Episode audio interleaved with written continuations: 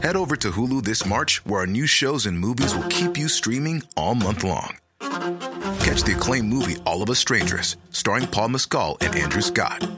Stream the new Hulu original limited series We Were the Lucky Ones with Joey King and Logan Lerman.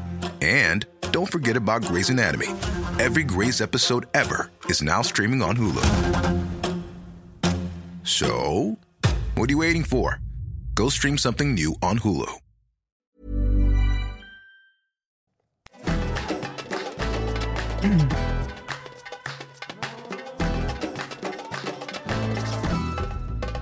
Nella puntata di questa settimana di Cinefax Podcast diciamo la nostra su Tar, una monumentale Kate Blanchett nel plurinominato film di Todd Field. Magic Mike The Last Dance torna Steven Soderbergh alla regia del finale della trilogia sul geniale personaggio interpretato da Channing Tatum. The Sun, Hugh Jackman nel nuovo film di Florian Zeller che è già è effettivamente un sequel del bellissimo The Father. Marcel the Shell, film d'animazione che mescola stop motion e live action per farci commuovere e riflettere grazie a una conchiglietta. Welcome to Wrexham, docuserie sulla squadra di calcio gallese acquistata da Ryan Reynolds e Rob McElhenney, che tanto sembra un Ted Lasso nella vita reale. E infine La legge di Lydia Poet, serie tutta italiana con Matilda De Angelis e Edoardo Scarpetta, prodotta dalla Groenlandia di Matteo Rovere per Netflix. Tutto questo e la solita dose di novità, recensioni, approfondimenti e tanto, tantissimo nonsense su cinema e serie tv serviti a voi senza spoiler e con tanta sana passione dalla redazione di cinefax.it. Ciao a tutti, io sono Paolo Cellamare e in studio con me ci sono tre agguerriti colleghi, il fondatore e direttore editoriale Anime e Pilastro di Cinefax, Teo Yusufian. Ma ciao a tutti, non mi aspettavo una presentazione così breve. Ormai Paolo basta, cioè Sì. hai desistito dall'inventare cose nuove dopo 185 puntate. Esatto, settimana prossima farò una crasi di tutto. Assieme a noi, Teo Sofia, basta. Sì. cioè, ok. E qui No, a me sta bene. Teo anche, Ma breve. ci sta anche perché abbiamo un'ospitona questa sera, a parte l'ospite che adesso immagino presenterai Sì, prima di lei, che vabbè, chiaramente- di lui chi se ne frega, cioè è sempre qui a rompere, quindi vabbè, non è una novità. È un Però- ordine inverso di importanza, Esatto, chiaramente. Quindi eh, c'è qui con noi, ora è un po' così imbarazzato perché l'ho, l'ho degradato, eh, fotografo, artista, esploratore della condizione umana e disumana, colui che ha vissuto in Tanzania, in Islanda, in Marocco, in Brasile e nonostante tutto ha scelto di tornare da noi, Pietro Baroni. Ciao, ciao, ciao, ciao. Eh, eh, non c'è- Eh no, che ti ho, ti ho aperto un po' in ritardo. Gli proprio vuoi poco talmente importante. poco bene che glielo tenevi Mi hai aperto in ritardo, insomma, cos'è? ciao.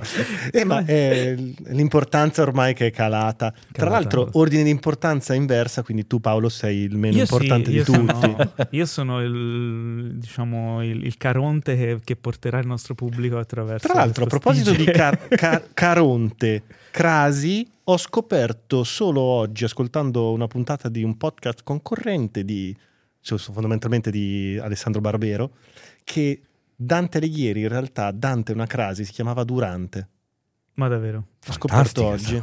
Esatto. Sembra un po' una... un- non lo so. È vero, oh, l'ha detto Barbero, mi fiderò. Beh, di il lui. Barbero Non ci è si che- fida, dai. Ma siamo No? sicuri. Ma dopo andrò a Eh, fare un fact checking perché a me questo... Ok. Oddio, poi lui te l'ha Fi- detto il Firenze barbiere, gli hai toccato una delle... Uh, madonna, lui ce n'è Eh, a tre, c'ha Pinocchio, c'ha Firenze e l'ha fatta Turchina. Cioè, quando queste cose... Eh? Ma passiamo a presentare una voce nuova per questo podcast. Nata in Svizzera, cresciuta a Milano, giornalista a tutto tondo per TV, radio e web, scrive per il Corriere della Sera e 7, ha una passione viscerale per il cinema e i podcast, colei che colei per cui la tragedia greca è la perfetta chiave di lettura per ogni avvenimento. Per la prima volta con noi, Nicole Sarfatti. Ciao, ma grazie, che presentazione, eh, mamma visto. mia. L'asticella è già altissima.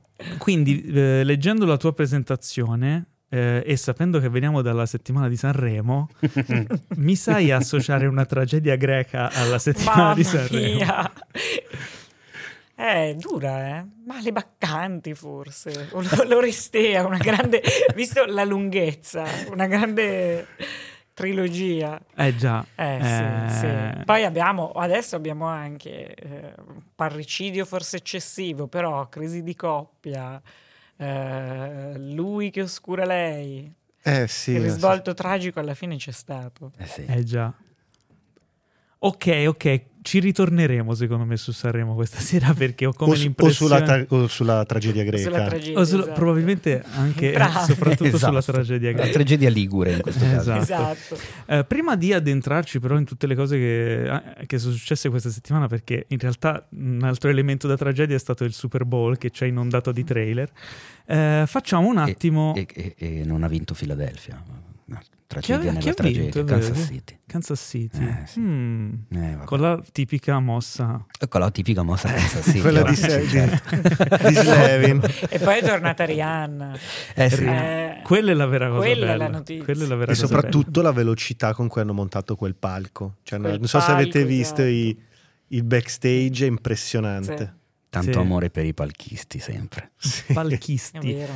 Prima di addentrarci, appunto, vi ricordo che potete supportare il progetto Cinefax andando su gli amici di cinefax.it, eh, in cui tramite la piattaforma Patreon potrete donare eh, anche delle somme, diciamo, iper- Risibili. risibili, ridicole quasi, però che faranno una grande importanza nel- nell'ecosistema del progetto Cinefax, che non è solo il podcast, ma anche il sito e tutte le piattaforme social e tutto quello che è questo mondo creato apposta per voi cinefili. Assolutamente sì, l'indirizzo l'hai già dato. Gli amici di cinefx.it, andate lì, trovate i vari livelli di abbonamento, ovviamente ad ogni livello corrisponde relativa ricompensa e contenuto esclusivo pensato per voi, a partire dall'ingresso nel ormai mitico e mitologico gruppo Telegram riservato solo ai Patreon, gruppo del quale Paolo non fa parte e non farà mai parte, questo deve essere chiaro. È talmente un- esclusivo che non ci sei neanche tu. Sì, c'è un Tu gruppo pensa. speciale segreto solo mio dove ci sono solo io. Esatto, ma tu non hai idea di quello che ti diciamo dietro in questo gruppo su Telegram. Eh, ogni tanto mi prude il naso. E tra le varie cose potete anche decidere i contenuti di questo podcast, nel senso che una volta al mese vi tocca votare sulla piattaforma Patreon il super classico, ovvero Eh, il film che noi andremo a, a- a- come si dice, a commentare dedicandogli una puntata spoiler special del nostro podcast. Abbiamo iniziato con Apocalypse Now un paio di settimane fa e adesso Paolo è il momento, come avevamo promesso la settimana scorsa, di svelare quale sarà il prossimo super classico. Eh già, eh, quale sarà chi è che lo svela? Eh, lo svelo io anche se si tratta del tuo film preferito, Esatto. a pari merito con Terminator 2. Prima di Terminator 2.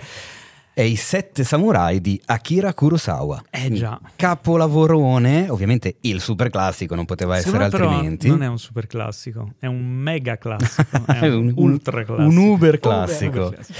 che non è quello che ti porta in giro in macchina. Però, Infatti vedo anche Nicole eh, si è aperto un sorriso quando ha sentito i Sex Esatto. Samurai, perché è giusto così, anche Eh, dietro eh. Sì, sì, sì, Sì, sì, sì. sì. la cosa bella è che io non vedo l'ora di rivedermelo apposta per poter fare la puntata. Eh già, tutti quelli tra di voi che non l'hanno mai visto, non sentitevi in colpa, ma sentitevi, diciamo... eh, Chiamati. quasi- no, chiamati, privilegiati perché potrete vederlo adesso per la prima volta e poi ascoltare il nostro special sul super classico e scoprire un sacco di retroscena sul film e magari sarà, anzi sono sicuro che se non l'avete mai visto sarà un film che, che vi sorprenderà. Esattamente, se volete scegliere tra le altre cose il prossimo super classico non vi resta che fare un giretto sugli amici di cinefax.it, supportare tutto questo nostro progettone e divertirvi con cinema e serie tv come al solito. Esatto, poi passiamo con questa nuova rubrichetta veloce che abbiamo indetto dalla settimana scorsa a eh, ricordarvi le uscite della settimana al cinema. Cosa trovate al cinema questa settimana? Il 9 febbraio è uscito Marcel Deschelles, di cui parleremo eh, più tardi nelle recensioni, Tar, di cui parleremo più tardi nelle, decen- nelle recensioni, eh, The Sun idem, ed è riuscito in sala Titanic in 3D. Eh, io sono stato a rivederlo e wow. Che meraviglia. Già, e direi che è un film che non è invecchiato per niente. E- sono curioso della questione 3D perché io l'ho visto un sacco di volte, l'ho visto all'epoca e mi ricordo ancora, ne parlavo tra l'altro qualche giorno fa proprio con gli amici di Cinefax su Telegram, io mi ricordo perfettamente la proiezione del 98. Eh, quando andai al cinema che era la totale esplosione Sì, anch'io. E sì, ed di- ero di- in un cinema enorme di Milano con la gente seduta sui gradini e in piedi, eh, Ah, sì? appoggiata alle pareti Mm. del cinema laterali e se tu guardavi indietro sotto il proiettore, la parete di fondo del- della sala era completamente piena di gente in piedi una attaccata all'altra. Cioè, il cinema Beh, era- non ci stava Io se nessun devo, altro. se cioè. devo ricordarmi un evento al cinema, io direi quello. Sì. Cioè quello di cui mi ricordo proprio come evento Sì, sì. eh, di cui proprio le, le persone parlavano. Cioè, cioè, mi ricordo proprio c'era una, una- una follia, una crisi isterica di massa di soprattutto ragazze, vabbè, ma che guardavano il film tre volte di fila perché un tempo potevi stare Sì, al cinema, certo. finito il film, potevi restare lì Stare e rivedertelo. dentro. Ma in, sai in che quanto a eh, film nuovi sono d'accordo, però in quanto evento evento un po' mi ferisce. L'evento del nostro Se- amore. Sentire, sentire che non hai nominato la- l'anno prima quando ci siamo conosciuti a vedere la riedizione di Guerre Stellari in sala. Perché lo dico velocemente 97. di nuovo a Nicole che non lo sa, io e Teo ci siamo conosciuti in fila al cinema. Ma bellissimo. Io, io ero il, il primo in coda alle 10 del mattino per rivedere Guerre Stellari in eh, edizione rimasterizzata e ripulita, nel- era il 97 al Manzoni di Milano eh, e lui Titanic fu il secondo. E lui fu il secondo ad arrivare in coda, quindi siamo rimasti tipo in coda un'ora da soli, non potevamo che fare amicizia. Tu invece Dicevi- anche, anche tu hai detto che ti ricordi la proiezione o hai altri film No, evento? di Titanic e mi ricordo tra l'altro proprio al Manzoni, me Ah, lo ricordo vedi. benissimo. Ma dov'era sì. il Manzoni? Nella Eh, Galleria Manzoni, esatto. di Via Di Manzoni. Via Manzoni. Era un cinema tra l'altro bellissimo, Eh. teatro anche, Sì. eh, credo appartenuto a un certo momento a Berlusconi. Che infatti finì in mano esatto, al gruppo in Fininvest. mano, poi, infatti aveva il logo Sì. Fininvest, era molto bello, cioè la sala era bellissima e io ho il netto ricordo di aver visto lì Titanic e altro cult degli anni zero, The Blair Witch Project. Uh, L'hai visto lì? Manzoni. Sì, Beh, caspita. Beh, sì. È Sì, vero, ho visto anch'io lì eh, The Blair Witch Project. Una delle sale Altro film che splendide tutti andavano a vedere. Esatto. Mm, assolutamente. Sì. Io invece mi ricordo che vidi Titanic in- al cinema ed è uno dei pochi film che, come diceva Pietro, appena finito volevo già rivederlo. Cioè subito avrei voluto rivederlo e mi sono forzato e non l'ho mai rivisto, quindi per 25 anni non l'ho rivisto perché volevo un giorno rivederlo al meglio possibile e rivivere quell'emozione lì. E poi è capitato che riusciva al... perché quando è riuscito al cinema un po' di anni fa Sì, me lo che- sono perso. Quindi ho detto, sai che roba, inoltre questa conversione in 3D mi aveva incuriosito. E invece io quando è uscito poco fa l'ho rivisto, ma in 2D, quindi sono curioso Eh. di, di questa conversione. Allora, la conversione è ottima secondo me, poi l'ha curata James Cameron, quindi insomma è tan- molto ben fatta. Anche se in alcuni, ci sono alcuni punti dove, occhio tecnico mio, magari ho notato qualche piccolo glitch, ehm, però è di ottima fatta, cioè godibilissimo. In più, secondo me, aggiunge, vederlo in 3D, c'è un effetto di immersività emotiva, Beh, que- Mm. quell'effetto semisogno che dà il 3D, che ti sembra quasi di essere lì, che funziona bene, molto bene su alcune scene di Titanic che diventano ancora più impressionanti o comunque coinvolgenti. Io ho da chiederti una cosa, Vai. perché è una delle cose che ci ricordiamo tutti di quel film. Mm. Ma l'omino che cade e sbatte contro l'elica. Lo sapevo che ve la ricordavate anche voi. In 3D, com'è? Eh, in 3D. Aiuto. Però poi- c'erano delle scene tensive che non mi ricordavo. Ma poi è uscita la teoria che loro si sarebbero potuti salvare. Ci sono fior fior di articoli. Quella della porta, no? esatto, hanno Che non è una analizzato. porta, attenzione. Sì, è una porta. Non è una porta, non è una porta e su cinefx.it potete trovare un fantastico articolo scritto da me eh, che evidenzia come appunto non era una porta, era una decorazione di una Una delle parete. sale sì, del- di ricevimento. Ok. Però io in realtà per tutta quella fase del, del fonda- fondaggio, no? Scusa, Del- fondamento, del na- fond- del fond- naufragio. Ok, del naufragio. Ehm, e mi chiedevo non tanto la porta, ma il fatto che il povero Jack trova 700.000 persone che hanno giubbotti di salvataggio che li tirano dietro, sono ovunque e non ne prende mai uno. È vero. Lui è l'unico personaggio, l'unico che rimane senza giubbotto di salvataggio per tutto il film, che è una cosa che non ha senso. Però la porta, la porta, vabbè. Comunque no, molto bello e c'erano parti che non mi ricordavo minimamente, tipo l'intro nel presente che è lunghissima, non me la ricordavo minimamente così lunga. Sai che perché poi la memoria Eh quando sì, certo. ci Ma sono- non l'avete mai rivisto in televisione? io n- ho visto dei pezzi, ma mi sono forzato a non rivederlo tutto perché non lo volevo vedere in tv male, eccetera. Ci tenevo tanto che... Tanto dici, prima o poi lo rifaranno. Esatto. No, sui film che mi piacciono particolarmente tendo a, non so se lo fate anche voi a volte, a cercare di non vederlo per tanto tempo per poi poterlo riamare e riscoprire quasi... A me su, su riedizioni di film di questo tipo mi ricordo che mi emozionò tantissimo quando c'è stato un anniversario, non mi ricordo quale, di qualche anno fa, rivedere al cinema, e l'avevo visto da bambino, nonostante lo conoscessi a memoria, Ritorno al futuro, parte 1, rivisto al cinema era un godimento Eh, sì. Eh, assurdo. Sì. Che è un, po' la la- l'idea alla base dei nostri eventi al cinema quando portiamo i film cult eh, che amiamo tutti, che conosciamo a memoria, ma che difficilmente abbiamo visto sul grande schermo. Ed è sempre Sì. una cosa clamorosa. È come vedere un altro film, incredibile. Mm. Anche se lo hai visto dieci volte, ma non l'hai mai visto al cinema. Vederlo al cinema è come rivederlo per la prima volta. Sì, no, la sensazione, poi se lo conosci a memoria, in quel caso lì, Ritorno al futuro lo conosco a memoria, era proprio più grande, proprio perché, eh, eh, sì, più che rivederlo la prima volta, era una sorta di godimento superiore a quello che, che guardi in tv, insomma. Altri film che sono in sala è uscito il 12 febbraio Tutta la bellezza e il dolore. Oggi, giorno di uscita del podcast, cioè il Leone 15 d'oro. febbraio. Eh, Leone d'oro. Oggi, 15 febbraio, esce Ant-Man and the Wasp Quantumania, il nuovo film della Marvel. E il 16 febbraio Holly Spider e The Quiet Girl. Quindi, insomma, se ci sono Due alcuni- film, anche questi imperdibili, il nuovo di Esatto. Abbasi e questo film irlandese che sta, sta ricevendo un sacco di, di- di- di- insomma, di commenti positivi, di applausi. Se non vado errato è anche candidato agli Oscar, Sì, quindi sì, insomma, candidato. non male, da tenere d'occhio. Stanno uscendo tutti i film che voglio vedere tutti insieme per farmi un favore e ne ho, ne ho la- tralasciati alcuni la settimana scorsa che non sono ancora riuscito a vedere tipo bussano alla porta quindi si sta accumulando una cosa che- Infatti questo Morire. mese in realtà Vabbè. non si chiama febbraio, ma si chiama Alza il culo dal divano. Eh già Cioè, bisogna dare un nome, nome nuovo al mese e stanno uscendo tutti adesso.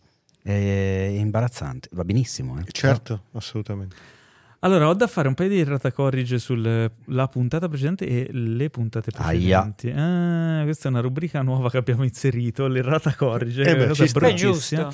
Allora, No. su Justin Roiland, il fatto del licenziamento da parte di, di Adult Swim e, e delle altre altri progetti in cui era coinvolto, in realtà non sapevo, ma sono venute fuori tante eh, diverse, diciamo, accuse, accuse e sue uscite sui social un po', diciamo, molto discutibili.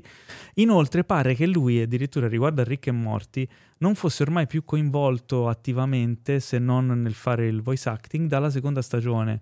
E quindi praticamente sia gli animatori sia ehm, Dan Harmon non lo vedevano ormai, anzi i rapporti tra lui e Dan Harmon pare che fossero definitivamente compromessi da tempo. Ma cosa stai dicendo? Ma lui- Sai che non lo sapevo niente. Sì, è uscito un lungo articolo, se non sbaglio, di Variety, eh, che... No, forse non era Variety, comunque era un'importante rivista. Non dirlo perché poi devi fare l'errata corrige. Delle No, no, no, corrige. no, non ho detto Variety.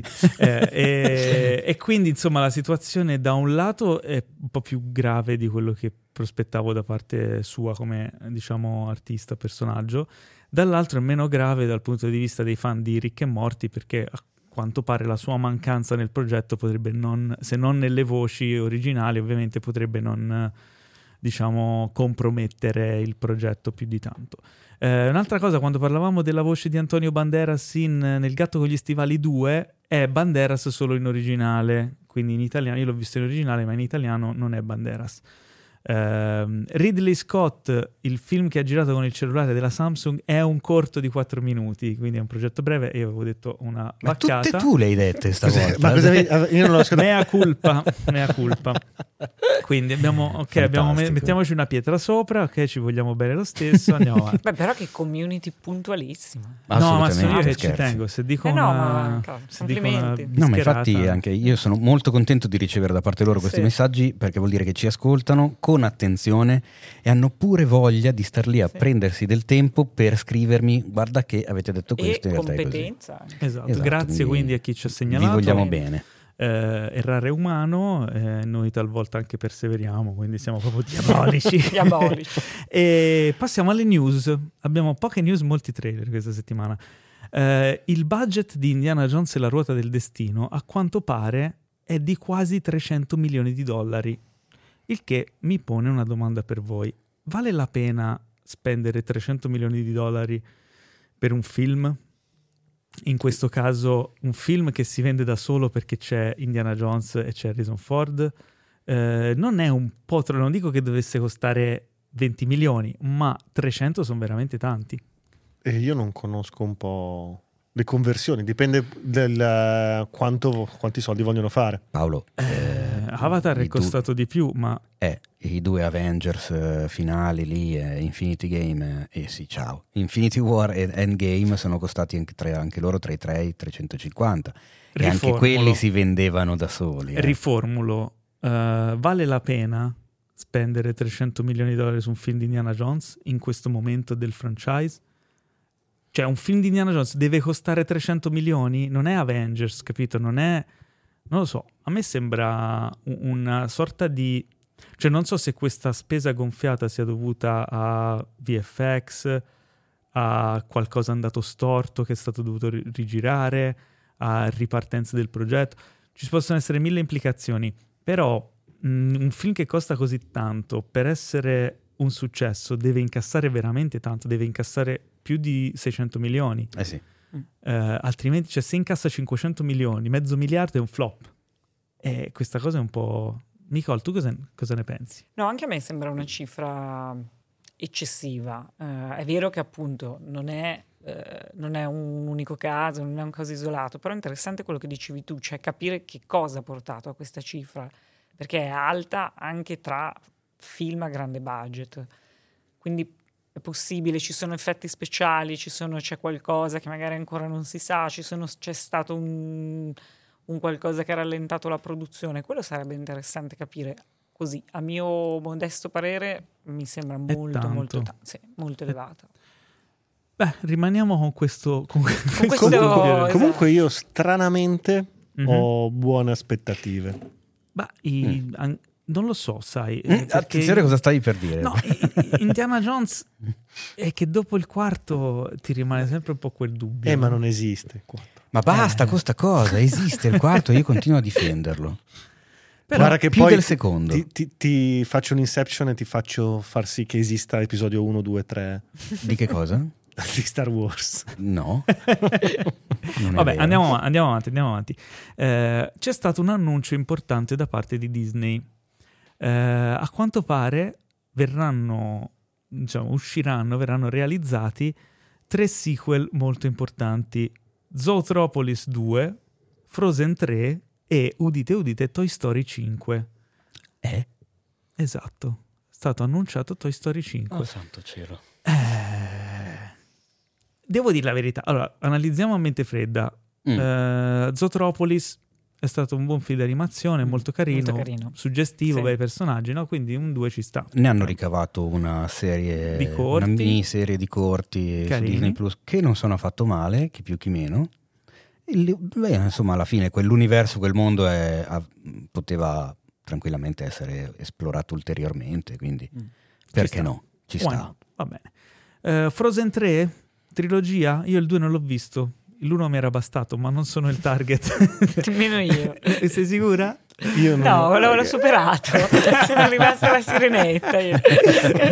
Il 2, il 2 mi hanno detto che era un po' più dark, Sì, però non mi sì, tu l'hai aveva visto. anche una Sì. trama un po' più. Adesso io non ricordo. Poi, dopo aver saputo che community attenta avete, non voglio dire stupidaggini, però so che anche la trama aveva del così, delle L'esperto- ombre, delle Sì, complessità assolutamente. rispetto. L'esperto nostro dei classici Disney è È Teo, lui, che lui è ok. nel target. Tu l'hai visto il Frozen 2, no? Io ho visto sia il primo che il secondo al cinema e il primo, ripeto, secondo me era, come si dice, in quel momento è stato il ritorno del vero classico Beh, Disney. infatti ha segnato tantissimo. Eh, eh. poi ha incassato uno Sì. sproposito, eh, nonostante una delle differenze più giganti con i classici Disney, che è una cosa di cui abbiamo già parlato, ovvero l'assenza di un vero villain, Mm.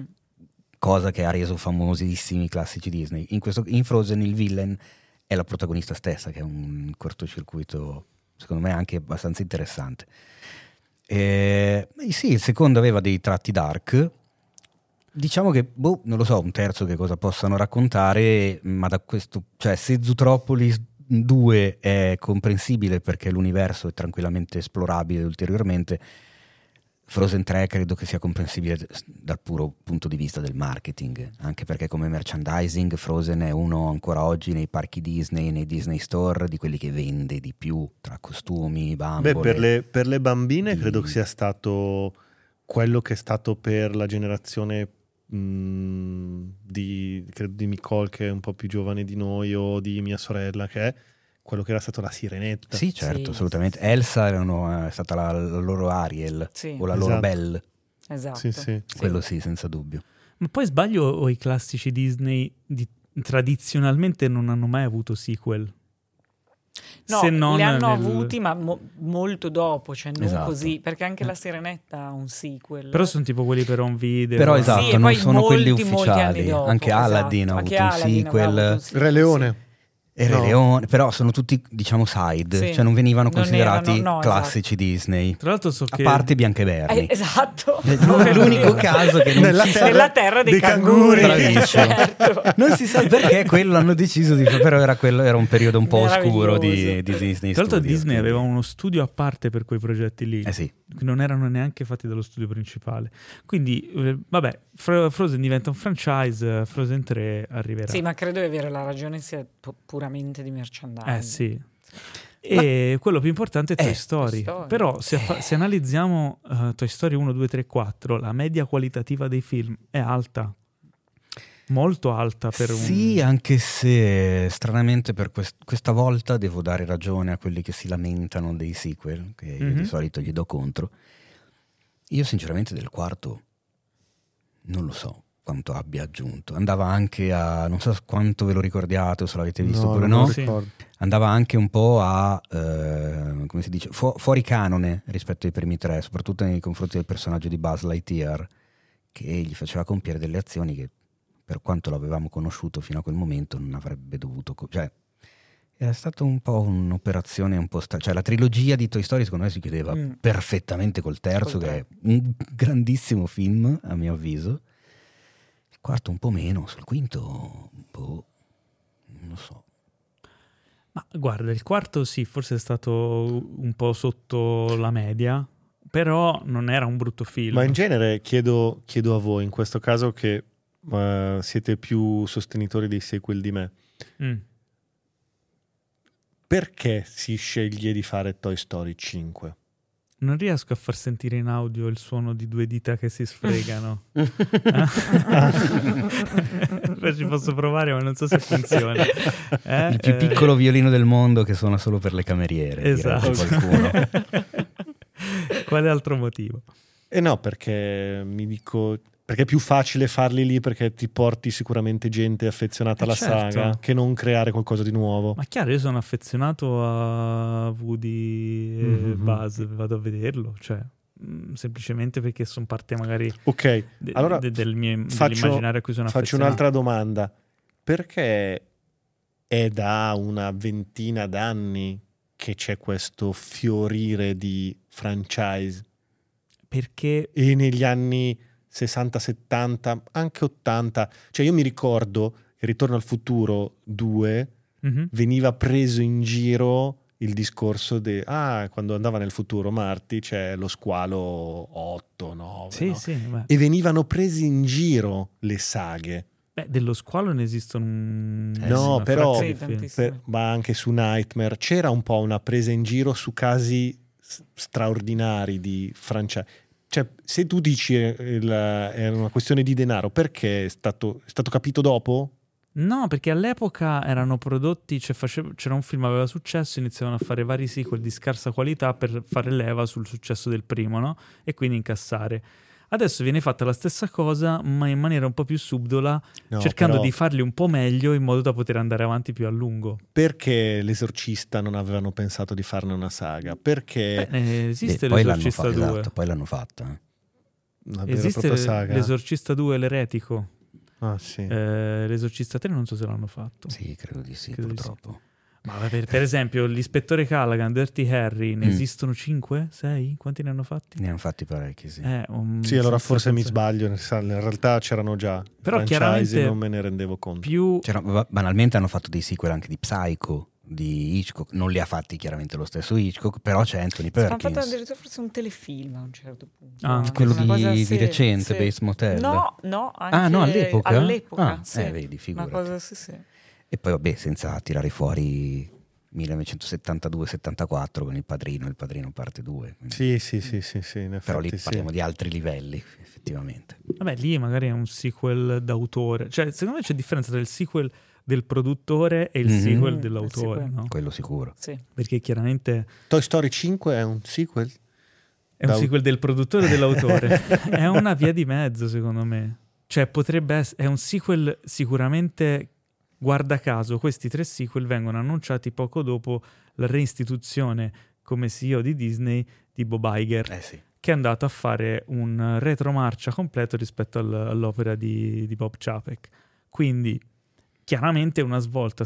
Disney è abbastanza in crisi a livello economico e sta cercando di tirare dentro eh, valore economico. Chiaramente, una volta che ti affidi a, a Pixar e ai loro creativi, magari viene fuori qualcosa di buono. Sì, sì, certo. certo. Magari no, finché non, non esce non lo potremo sapere. Possiamo dargli fiducia? Penso di sì. dai. Sì, anche se sappiamo che ad esempio un nome come John Lasseter non sarà E ormai a non è più a Eh bordo. perché, non perché è, non è più. esatto. Però devo- cioè, non dimentichiamo che John Lasseter ha formato una serie di creativi e di artisti insieme a Ed Catmull e agli altri fondatori della Pixar che sanno, cioè, hanno creato un contesto di lavoro creativo molto forte e molto positivo. Quindi non- lui non c'è, ma ci sono tutti i suoi l'esercito di creativi con cui ha lavorato per, per tanti anni. Quindi, insomma, non so se mh, sia un necessario sintomo negativo, no?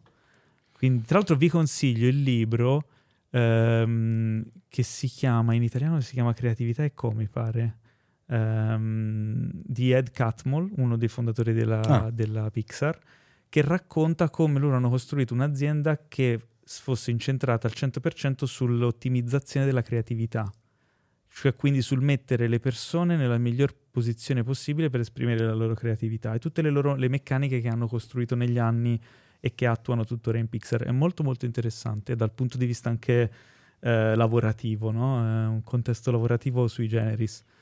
Tu, lo, tu lo usi in The Best Blend? Io alcune cose sì, alcune cose le ho applicate perché sono molto, molto interessanti. Eh, chiaramente non tutte sono applicabili in Certo. qualsiasi contesto, però è bello vedere come eh, la creatività fiorisca se messa in un contesto in cui viene facilitata. Ecco. Mm. Eh, andando avanti, abbiamo, rimanendo in tema sequel vari o franchise, eh, Sony ha annunciato una serie TV live action per Prime Video su Spider-Man Noir. Il personaggio che abbiamo visto in un nuovo univ- Spider-Man Un nuovo universo, questa sorta di Spider-Man eh, in un mondo negli anni 30 in una sorta di stile noir, di storia stile noir, Tra l'altro, era, aspetta, da chi era doppiato in Da Nicolas? Cage. Ah, eh, infatti. Avrà Mi ricordavo una- una, roba del genere. avrà una serie live action, non credo che sarà interpretato da Nicolas Cage per questioni anagrafiche. Eh, non si sa ancora niente, però Stiamo in attesa. stanno espandendo anche questo lato, diciamo, del Per. Prime Video? Per Prime Video, sì. Mm. Eh, possibilmente un progetto interessante. non Mi so. piace Sony perché può lavorare con chi Fanno un po' con quello- chi vuole. Esatto. cioè. Ti ricordi questo quando- con Netflix, questo con Prime, quello con Paramount. Agli inizi della già, metà streaming war, eccetera, quando tu dicevi, secondo me prima o poi Sony Io ero farà una... convintissimo. Secondo me hanno fatto una mossa intelligente, sono rimasti gli unici senza l'unico studio senza una major, sì. piattaforma Una piattaforma. Mm. e fanno un po' l'ago della bilancia. Hanno Sì. un potere tutto loro.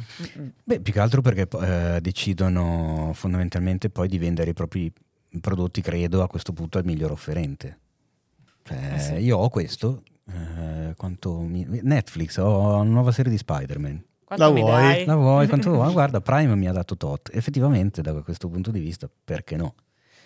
Devi poterlo e saperlo fare, però Certo. direi che Andando, andando avanti, eh, You People, di cui abbiamo parlato settimana scorsa, eh, Mm. Il tuo film preferito dell'anno? esatto. possiamo dire commedia non particolarmente divertente, eh, è uscita fuori una news particolare. A quanto pare nella scena c'è una scena importante di bacio appassionato tra il personaggio eh, del protagonista di Jonah Hill e di lei che è interpretata Lauren London. Lauren London.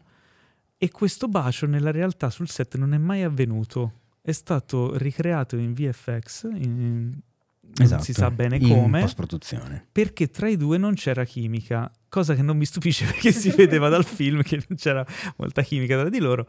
Eh, e la mia domanda è, per voi, è, vale la pena eh, arrivare al punto in cui fai un film in cui sai che gli attori non hanno chimica e devi, devi far raggiungere un bacio in VFX piuttosto che fare un recasting? Tenendo conto che Jonah Hill è uno dei produttori del film. Jonah Hill non era, non era sostituibile perché è uno dei produttori, ma evidentemente se con lei, perché l'hanno scelta? Se con lei non c'era chimica, al punto che lei o lui, cioè non lo so chi si è rifiutato di, di fare la Ah, scena. questo non lo Eh, Cioè, che no, questo che- non è dato modo di saperlo. È- La, la- è la cosa l'ha raccontata Andrew Schultz, che è un comico statunitense, ospite di- del podcast che si chiama Big Business. E ha raccontato, appunto, è uno dei personaggi minori del film ed era presente in questa famosa scena del bacio tra di loro. È una commedia romantica, quindi non, Baci spoileriamo, non spoileriamo molto se diciamo che c'è almeno un bacio nel film. E ha raccontato che, dato che appunto tra di loro, tra Jonah Hill e Lauren London, non si stavano molto simpatici, nella scena del bacio loro si sono avvicinati mentre giravano, fermandosi a circa 15 centimetri l'una dalla faccia dell'altro. E in quel momento lui si era posto il problema dicendo: Ma come faranno in post-produzione? Cioè, come faranno in montaggio? Magari staccano proprio in quel momento lì e ci mettono un'altra cosa. Però raccontava di essere rimasto scioccato perché poi aveva visto il film e aveva visto che invece il bacio c'era. Ma non Ma è lui- stato fatto. Ma lui era presente quel giorno e diceva: Loro non si sono baciati. E quindi la, la cosa è stata aggiunta, è stata ottenuta in, eh, tramite appunto la computer grafica VFX.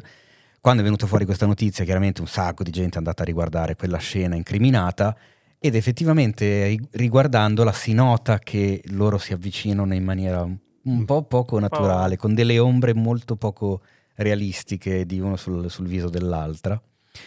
Ed effettivamente, cioè, la, la domanda, mh, adesso eh, svelo un retroscena eh, a microfoni spenti, prima di registrare la puntata ci siamo un po' interrogati sul futuro delle intelligenze artificiali, abbiamo chiacchierato un po' in merito a questo. Eh, ormai abbiamo visto che con gli effetti digitali si può effettivamente ricreare qualunque cosa con eh, i deepfake, il ringiovanimento, il de-aging, eccetera, eccetera. Ma non è che stiamo un filino troppo, cioè nel senso, non voglio dire esagerando perché fa un po' boomer, però se ha una commedia romantica, togli il bacio tra i due protagonisti e non rimane nient'altro. Cioè, gli effetti speciali, gli effetti visivi ci stanno appunto su un- universi fantasiosi, cose immaginifiche, anche come set extension, la neve dove non ha nevicato, tutte queste cose qua. Mi fa un po' effetto nel momento in cui si debba usare in una commedia romantica per far baciare due attori che sul set non andavano d'accordo. Sì, io concordo totalmente su questo. Cioè, mi mette proprio tristezza. Mm. È proprio inutile da un certo punto di vista. Cioè, una commedia romantica con un bacio finto, che commedia romantica è? Cioè, non... Cioè, N- non riesco più a No, stare mi al gioco della finzione. No, no, eh, poi quello. Eh già. Cioè, prima appunto dicevamo cose anche interessanti, ma anche pensando fino a dove no, può arrivare, cioè che usi anche da un certo punto di vista straordinari, nel senso letterale del termine, può avere l'intelligenza artificiale. Un bacio, una commedia romantica è quasi sprecata, cioè, eh, no, un po' triste secondo me. Secondo me, eh, ci sto pensando adesso, c'è la possibilità che in un futuro non troppo remoto si scelga in modo magari non così rigido come avevano fatto eh, stilato i danesi, ma girare dei film stile dogma, ma non dogma, ma dei film dichiaratamente senza artifici digitali, un ritorno in alcuni casi a qualcosa di più materico. Ne parliamo spesso con Teo, sopra- soprattutto ne abbiamo parlato in passato, di quanto gli effetti digitali ehm, nei film di fantascienza rendano tutto più reale, ma a pelle più finto, magari più bello, più realistico, ma più finto. Quando invece hai a che fare eh, con eh, effetti speciali degli anni Ottanta, tutti di, di Ta- gommosi, tangibili. tangibili, fisici. con mostri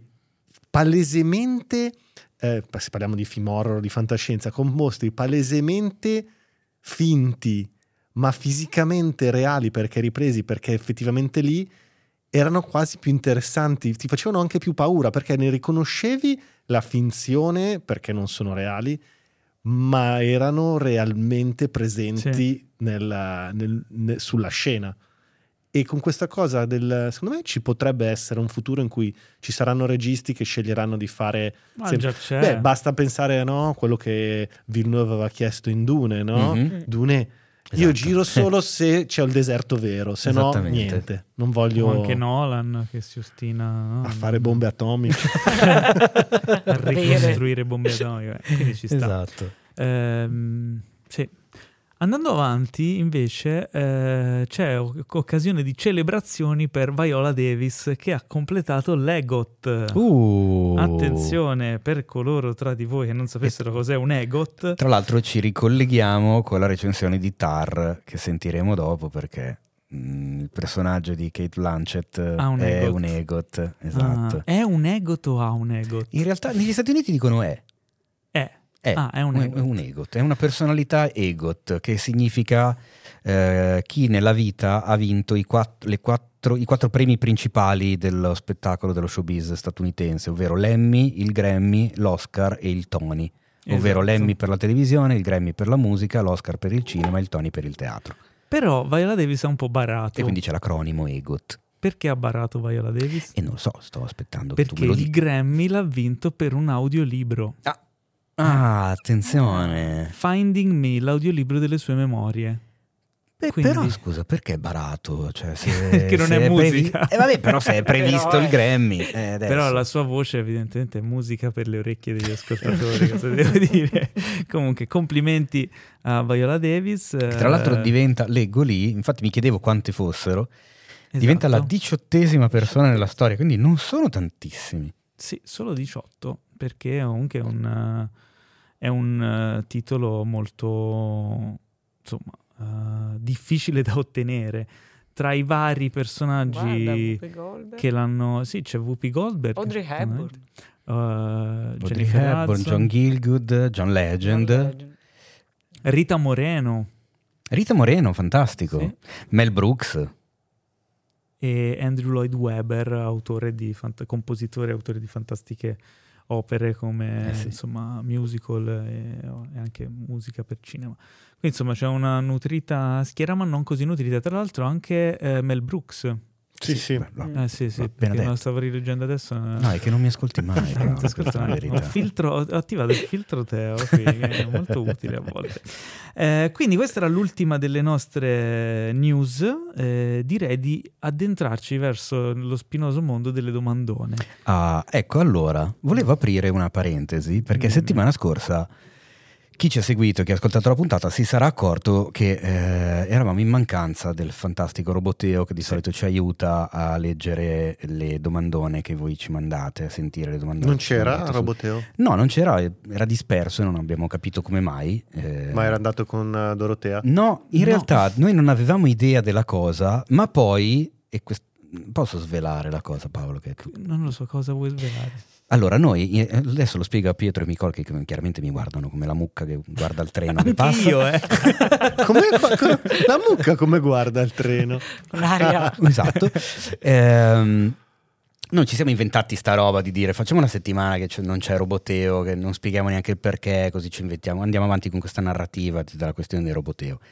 Durante la settimana, Anna Madaro, una delle nostre ospiti abituali del podcast che saluto e ringrazio, mi ha inviato la notizia di un giornale dell'area milanese di cronaca che dice che nel comune di Ro il robot Teo è stato assunto dal, dal- dal comune per consegnare eh, la spesa alle persone che non possono andare a, a comparsela da solo.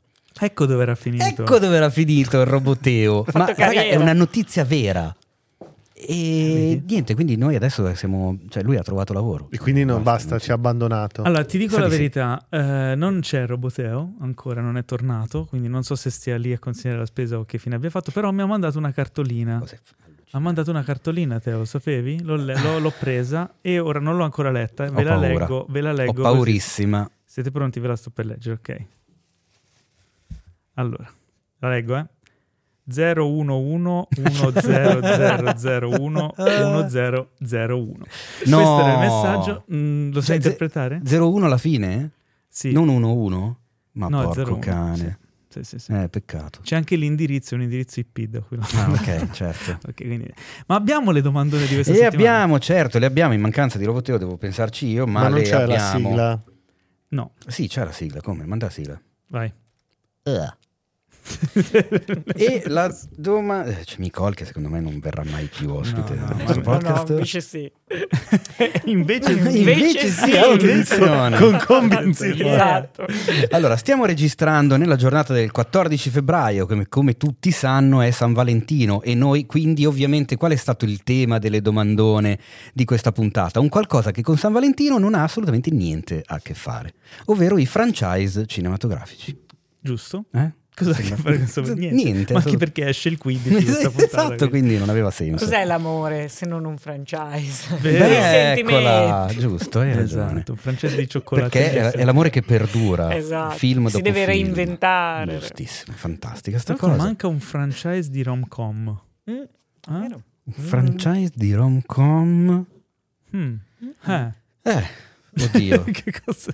Dieci minuti diversi. No, è che stavo pensando a... Ascoltiamo No, di ok. chi è la prima domanda. La C'è prima domanda ce la manda Simone Zan e andiamo ad ascoltare che cosa ci chiede. Mm. Eh, aspetta, magari se- non lo so, vedi, senza roboteo io vado nel panico, non so più Eh, cosa fare. troppe cose da fare. Eh, niente, scusa Simone Zan, adesso ti mandiamo la domanda vera. Ciao Teo, ciao Paolo, ciao eventuali ospiti, ciao Roboteo, ciao c'è. Dorotea, Eh, ciao c'è. Mr. Police.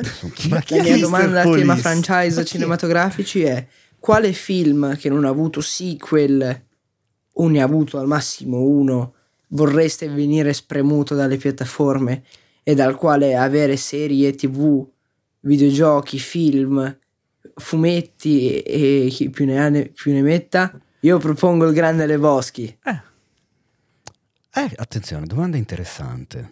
Ciao, sono Mr. Police e approvo questa domanda. Ma chi è Mr. Police? È un personaggio che ha inventato lui Eh, e adesso l'ha noi gli dobbiamo dare vita per forza. L'ha materializzato, incredibile. Tra l'altro la, la voce era proprio da Mr. Police. Eh sì, vero, Mr. Police immaginava una roba più Sting, però vabbè, niente, sono Ma problemi è miei. Sting vestito da polizia. Ah, ok, fantastico. Eh, quindi dicevamo un franchise che non è un- ancora un franchise, cioè un film Che ha avuto al massimo un sequel. al massimo, un- ah, quindi possono essere due film. Io avrei in mente Mm. un film in cui più che fare sequel, fare degli spin-off sui personaggi. Ok. Beh, E secondo me è interessante proprio perché ci sono tanti personaggi particolari con storie che si dipanano nella storia. eh? Forrest Gump. Forrest Gump. Forrest Gump. Bellissimo. Tutto fare, eh, fare tutto lo spin-off sulla Bubba Gump Camperi. Però ci hanno fatto tele- il- la catena di ristoranti. Eh, Eh, sì, esatto. Quindi fai tutto lo spin-off su quella storia lì. Sulla storia di, di Jenny, il personaggio più odioso della storia del Sì, cinema. Mi ha parlato la settimana scorsa, una delle peggiori villain di della Hollywood degli ultimi 30 Sì, anni. Cattivissima, Esatto. cioè Sì. lo chiama solo Sì. perché ha bisogno sempre. Su eh, tutta la parte del Vietnam, quindi legata al tenente Dan. Eh, Cioè, secondo me ci sono tanti sviluppi non da sequel, ma da spin-off. Mm, Oh, Interessante. vabbè, questo.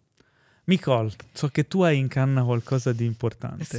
Lo- te lo leggo negli occhi. Sì, perché è un- credo un desiderio proprio di infanzia Ah. ma mai abbandonato. Attenzione. Ed è, e qui si- cioè, c'è materiale proprio per l'eternità, puoi fare sia sequel, sia spin-off, sia prequel, ed è via col vento. uh, Ah, via col vento. Cazzo. Anche i fumetti puoi fare. Puoi fare a un fandom incredibile. La serie su Mami.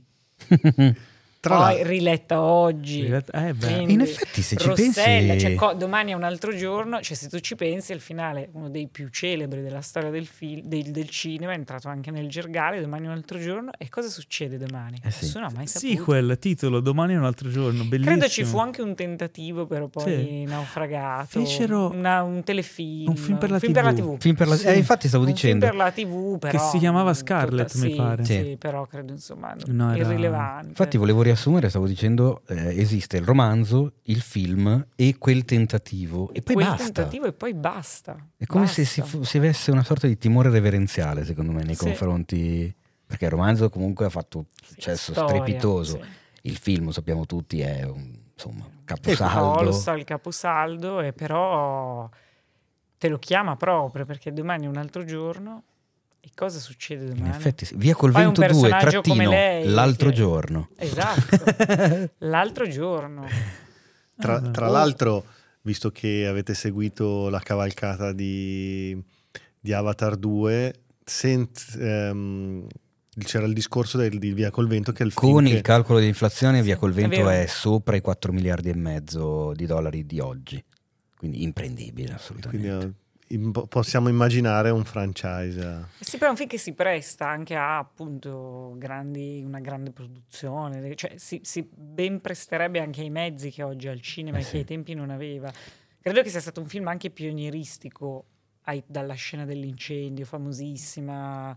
So che addirittura è stato fatto uno studio anche proprio sul colore, addirittura degli abiti di lei che cambiano a seconda del, diciamo, del momento e dello s- stato sociale che vive lei. Eh, no, sarebbe molto interessante secondo me rivederlo con i mezzi di oggi. Tra l'altro il, il- il personaggio di lei era già avanti Sì. Un all'epoca, personaggio incredibile. è mo- molto moderno, molto anzi Sì. contemporaneo e sarebbe interessante vederla con una sceneggiatura scritta oggi. Che Esatto. cosa potrebbero... Anzi, forse riuscire... Forse apparirebbe, mh, come si dice, quasi vecchio oggi perché era troppo Eh sì, avanti vero, all'epoca. sì, sì. Eh, Perché Via col... aiutatemi col vostro sapere enciclopedico. Via col vento è uno dei primi film a colori, giusto? Beh, Sì, sì, sì.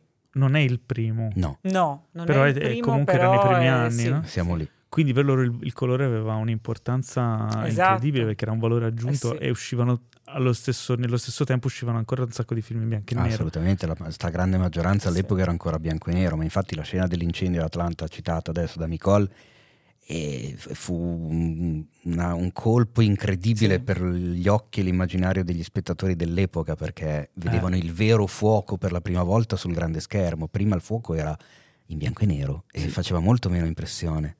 E per realizzarlo diedero fuoco a degli studios.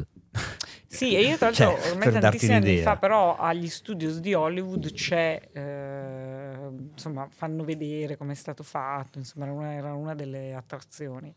Un film del genere con anche le tematiche che ha dentro, il personaggio di lei che insomma starebbe benissimo anche oggi.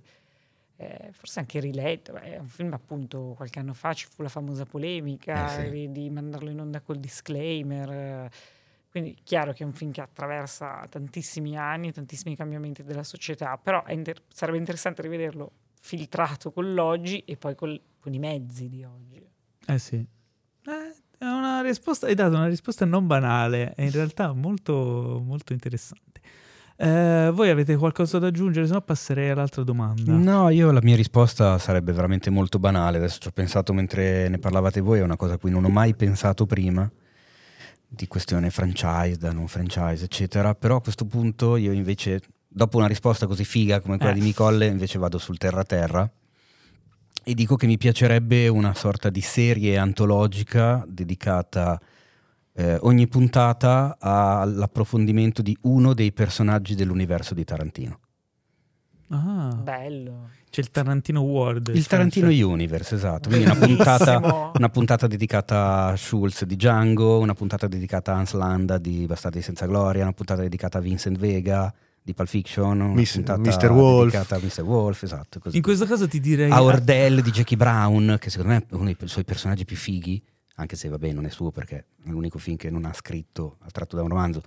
Però Samuel Jackson in quel film mi fa spaccare. Io ti direi attento a quello che desideri. Rick Dalton, guarda che ne ha tantissimi, Capito, sarebbero fighi. Attento a quello che desideri perché un giorno potrebbe avverare. esatto. Anche che Tarantino ha già detto che smetterà di fare film, farà TV. Mm, potrebbe. no, Oh, non lo so. attenzione. Tra l'altro, a proposito di Tarantino, ehm, voi che ascoltate il podcast il 15 ehm, di febbraio, cioè appena esce, il 15 di febbraio, cioè domani per cioè noi, appena esce, ok? eh, mettono in vendita i biglietti per andare a vedere una delle uniche tre date europee in cui Quentin Tarantino verrà a presentare il suo libro e a Brescia, teatro bellissimo di Brescia, solo 850 posti, quindi vabbè, sarà difficile prendere biglietti. Potrete andare a sentire una lecture sul cinema di, eh, di Tarantino che presenta il suo primo libro che parla di cinema. Saggio, il primo saggio. Saggio perché lui Mm. esatto ha fatto già C'è il libro Ah, di, ok. di C'era una volta Hollywood. Mm. Eh, quindi ok, ah, ottima dritta. Bello. Bravo. eh. Mm. Sbrigatevi. Assolutamente. C'è Eh, un'altra domandona che avevamo selezionato. Ok, se Ma tu, vuoi Paolo- la mando. tu, se no- Paolo, non hai scelto il tuo film francese? Tutti quelli che volevo, tutti quelli che avrei voluto fare l'hanno già fatti. Ah, ok. Quindi Quindi hanno- non, hai desi- no- non hai desiderata. Sei No, soddisfatto? eh, mi, sì, mi soddisfano di già, non lo so perché. Ma ascoltiamo la prossima domanda. La prossima domanda ce la manda Kevin. Attenzione. Ciao Teo, ciao Paolo, ciao ospiti, amiche e amici. Come dice Enrico. Mi domandavo, ma mh, quale famoso franchising vorreste Franchising? vedere in un franchise cinematografico? Ad esempio, non vorreste sapere anche voi la fantastica storia dietro ai due creatori di Poltrone e Sofà? Ecco. Fatemi sapere la vostra. Sono stato anche più bravo, sono sotto i 40 secondi, quindi potrei Bravo. parlare ancora qualche secondo per arrivare fino ai 40. No, no, E smetti. intanto farvi perdere tempo ascoltando quest'audio. Lo stai ma non facendo. lo farò perché sono- non sono così cattivo nei vostri E confronti. invece L'hai lo hai fatto. Vi voglio bene, continuate così. Maledetto. Bastardo. Ti vogliamo bene anche noi in realtà. Va Attenzione, bene. intanto salutiamo gli amici di Poltrone Sofà che non sono un nostro sponsor, ma nel caso volessero, diventar- volessero diventarlo, registrare il nostro podcast seduti su quelle comodissime sedute che solo vedere- loro hanno. Io vorrei vedere un film eh, poltrone sofà contro divani e divani. Giusto? un po' per la par condicio, no? E, e vi- e poi vince Ikea perché tra i due litiganti. Ma aspetta, Poltrone Sofà contro divani e divani, ma, ma tipo, ti- cioè, tipo Transformer, cioè i divani che diventano delle, Ah, non è male. eh? Non è dei male. kaiju divaneschi. Con, Ok. eh, con la Ferilli, ovviamente. Eh beh, ovvio. Ci mancherebbe. Il franchise dei franchising. Però esisteva... cioè- Ferilli mi viene in mente il robot di Ma- a proposito di robot, il robot femmina di Mazinga che quando ero bambino mi faceva impressione che l'unica arma che avevano erano le tette che sparava. sparava le tette. sì. Vabbè, questa più che una domanda era una, una simpatica vaccata. del Vacca- nostro- Esattamente. vi, vi vogliamo tanto bene anche quando ci ha mandato queste cose qua. Eh, detto questo, passerei ai trailer perché, come ho detto a inizio puntata, siamo stati invasi dal Ce Super Bowl. Una marea. Super Bowl, occasione ghiotta per tutti, eh, non solo le distribuzioni, per fare pubblicità ai loro prodotti e chi più ne ha più ne metta e quindi si sono sbizzarriti con un'uscita di una pletora di nuovi trailer, sia durante il Super Bowl sia comunque al di fuori del Super Bowl in questo periodo. Quindi andiamo a fare un po' un mescolone di roba, sia che è stata proiettata o eh, diciamo mandata in onda nel Super Bowl, sia di cose esterne. Sono mescolate, quindi non so cosa è cosa, ma lo capiremo strada facendo. È uscito il trailer di Fast 10, cioè il decimo film della saga di Fast and Furious che concluderà la saga Che è teoricamente. l'ultimo. No, Eh? che è l'ultimo film. È l'ultimo, ma è diviso in due parti, Oh, quindi saranno due cielo. film. Eh, nel cast tutti. C'è- ci sono Manchiamo tutti. solo noi. Sì, manca solo The Rock perché sappiamo che ha litigato con, eh, con- con Vin Diesel. Si è litigato Si è un po' con Mark Sinclair. Sì. Volevo... con Mark Sinclair. È il vero nome di Vin Diesel. Perché? E perché si chiama così all'anagrafe, non è colpa mia. Vin Diesel è il nome d'arte. Ma non è un DJ. No, quello è Bob Sinclair. No, quello è Bob Sinclair. Mark Sinclair, vero nome di Vin Diesel, non non l'avevamo mai detto questa cosa. Cioè, No, ne, sai ne che non lo salto sape- fuori così dopo non lo 100.000 sapevo puntate. E mi è caduto tantissimo adesso. Cioè, Vale meno. sì, cioè adesso ha perso tutto il suo fascino. Non sono Ah, più fan di att- Fast. Mi hai rovinato Vin Diesel. Ce l'ho fatta. No, Cosa? scherzo. Eh, allora, il- tra l'altro nel cast di questo trailer ho avuto un debole per tutto il film per la Ferrari gialla cromata, che si vede a un certo punto che è qualcosa di, di sublime. Eh, vediamo ritornare una serie di personaggi, ovviamente che gli amanti della saga conoscono. Vediamo l'aggiunta di Jason Momoa, perché, perché no, diciamo. Ma anche Brie Larson c'era già. no? Brie Larson, esatto, un'altra aggiunta Ah, è nuova, importante. ah, ok. sì. Ellen Eh, Mirren invece mi sa che c'era già. Perché, Ellen Mirren ok. c'era già, è la madre di Jason Statham, che ritorna anche lui, c'è, eh, ritorna anche Charlize Theron, visto l'ho detto bene? Eh?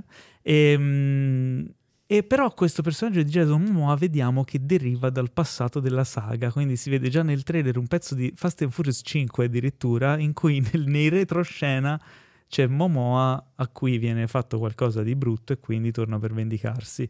Continua il trend della saga a ripescare momenti dei film precedenti per ricollegarli a quelli presenti, che è una cosa molto divertente per, per chi segue la, la saga. Eh, super mega spettacolo, macchine che scoppiano in qua e in là, eh, Vin Diesel eh, all'ennesima potenza e un cast corale. Ti faccio questa domanda. Vai. Io non ho visto neanche un film di- della saga. Ok. Posso guardare secondo te questo film e godermelo o no? Sai che è una bella per- domanda? Perché dovresti farlo? a questo punto? Cioè, se ti sei salvato finora. Ma perché devi dire così? Perché? Ma lo Poi sai tu- che è il mio ruolo quello Ma di andare tu un po' sei- contro Fast and Tu Furious. sei il oh. primo, sei già in fila a comprare i biglietti. No? Ma, per- ma queste cose. perché? Io ti ho detto, ho visto il primo e il terzo. Nicole. Io non ne ho mai visto uno Oh, e non lo farò questa volta. Eh, grande. Eh. Eh, Ho un'alleata. Allora, io vi consiglio di iniziare dal 5. Nonostante. Così. In ordine casuale. No, no, non è Ah, casuale, non ok. è casuale. Il 5 diciamo che è quello che un po' dà la svolta alla saga e tra l'altro è quello a cui si ricollega questo film. Quindi potresti vedere il 5 e il 10. Cioè, ma un Ah. po' tipo la serie Netflix Kaleidoscope che puoi vedere le Esatto. A caso. Ehm, fondamentalmente sì. sì, sì, è vero, li puoi vedere in ordine sparso, perché poi dici "Ah, ma quindi questa cosa qui ah, allora mi riguardo quello Ti crei da No, solo no. il Fast Furious, il Fast Sì, Furious. ma in realtà sono, sono progettati per quello. Inventa il tuo Fast Furious. Sono progettati per il pubblico casual per poter andare, ti, ti diverti quelle due ore di spett- puro spettacolo e, e poi magari te ne vai a recuperare uno. ve- Cioè, sono. Aspetta. È l'emblema del popcorn movie. Puro spettacolo, ma senza mai dimenticare la. esatto. Che ovviamente anche in questo trailer doveva dirlo a tutti i costi. Io volevo sottolineare semplicemente da Da appassionato di Fast and Furious. No, da, da- da- da uomo basso e con, dei- a- a- come dicono nei Guardiani della Galassia, ha un panino dall'obesità, che finalmente posso smettere di invidiare Jason Momoa dopo averlo visto in questo tre. Cosa gli è successo? Cosa vuoi fare? Body shaming a Momoa? Certo, non vedevo l'ora. Erano anni da quando l'ho visto nei panni di Caldrogo che non vedevo l'ora che arrivasse il momento di poterlo No, ma fare. in realtà- lì, lui vedeva, vedeva Game of Thrones, vedeva Jason Momoa e faceva, eh, però ha il sopracciglio Per- tagliato, però- no, mi diceva ha i capelli grassi. ha i capelli unti. Anche se in realtà il vero, il, eh, il vero body shaming di Jason Momoa è quel meme che gira della- del suo viso con i capelli lunghi e la barba e di fianco i capelli lunghi e in post produzione gli hanno tolto la barba. Non l'avete mai visto? È un meme, no, non l'ho No. visto questo. Praticamente è bellissimo perché c'è lui, Ma è, uguale. Cioè, no, e lui con i capelli lunghi senza barba, con la barba è un uomo, immagino, super sexy, bellissimo. Immagino, vedi, mette le mani a Dai, immagino. Il- è un cacchio di figo, dai, diciamolo. E senza barba è, un- è bruttissimo. È una specie di nerd eh, zero sexy affascinante. Ah, perché ha i capelli lunghi unti, è tipo il nerd dei fumetti, no? Il, il tipico mino No, dei questa fumetti cosa dei non l'ho vista. Però l'ho visto molto. Cioè, ha, ha un collo che è.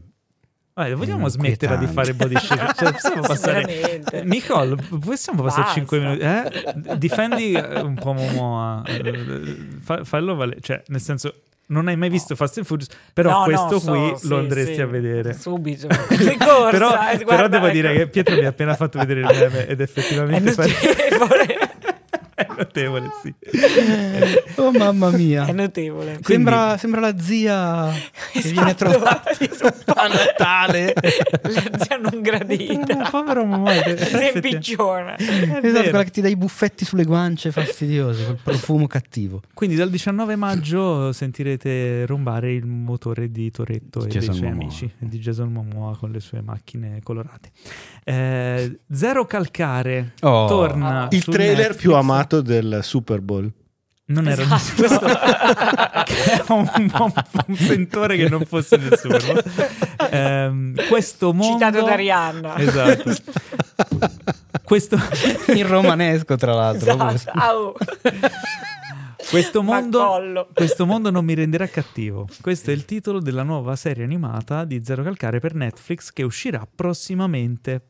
Eh, molto carino il teaser, teaser trailer così insomma. Io mi un fido, po' mi sulla- fido Beh, ciecamente. dopo eh, com'era che si chiamava l'altra unire Strappare le- lungo i bordi. Strappare lungo i lungo- bordi. Unire i puntini. Strappare lungo i bordi molto bello. Sì, molto. Eh, siamo in attesa di questo mondo non mi renderà cattivo. Se avete apprezzato, eh, se apprezzate Zero Calcare come autore, avete apprezzato l'altra serie, andatevi a recuperare il trailer eh, e insomma un po' di hype ci sta. Sì, perché anche poi quella serie è stata amata da tan- anche da tante persone che non conoscevano Mm, Zero e l'hanno apprezzato dalla serie. Assolutamente, anche io ero uno di, di quei, cioè nel senso Ah, non, sì? non avevo mai letto niente di... Ah, di non me la ricordavo questa cosa. No, non l'avevo... Ti piacque la serie? Molto, molto. Eh, ha un suo, diciamo, tono eh, come autore molto originale, cioè molto specifico, molto Sì. particolare. Quindi ha quell'impronta lì che è lui e- ed è molto riconoscibile e originale perché si differenzia un po' da tutto il resto. Poi il fatto che dell'ambientazione italiana, dei comunque tutti i riferimenti culturali italiani in un'opera che però è benissimo godibile da, da tutto Sì, il mondo ha questo, insomma, è, è studiata molto bene, è realizzata molto bene. Quindi sì, Beh, assolutamente. io approvato. quando la scena in cui descrivevano le, le visite nei bagni uomini e donne avevo le convulsioni. Addirittura. No, ma tante trovate molto carine, anche, anche commoventi, cioè Sì, abbastanza sì. tutti e due i toni. Eh sì. No, no. Altro trailer del Super Bowl è Nuovo Olimpo, il nuovo film di Ferzan Ozpetek. no, non era nel Super Bowl. Eh, Anche lui? No, era un, questo era un teaser in realtà, pochi secondi per annunciare il nuovo film di Ozpetek. eh, e diciamo ah, nel, nel cast Aurora Giovinazzo, Greta Scarano, Luisa Ranieri. eh, tratt- la racconta di.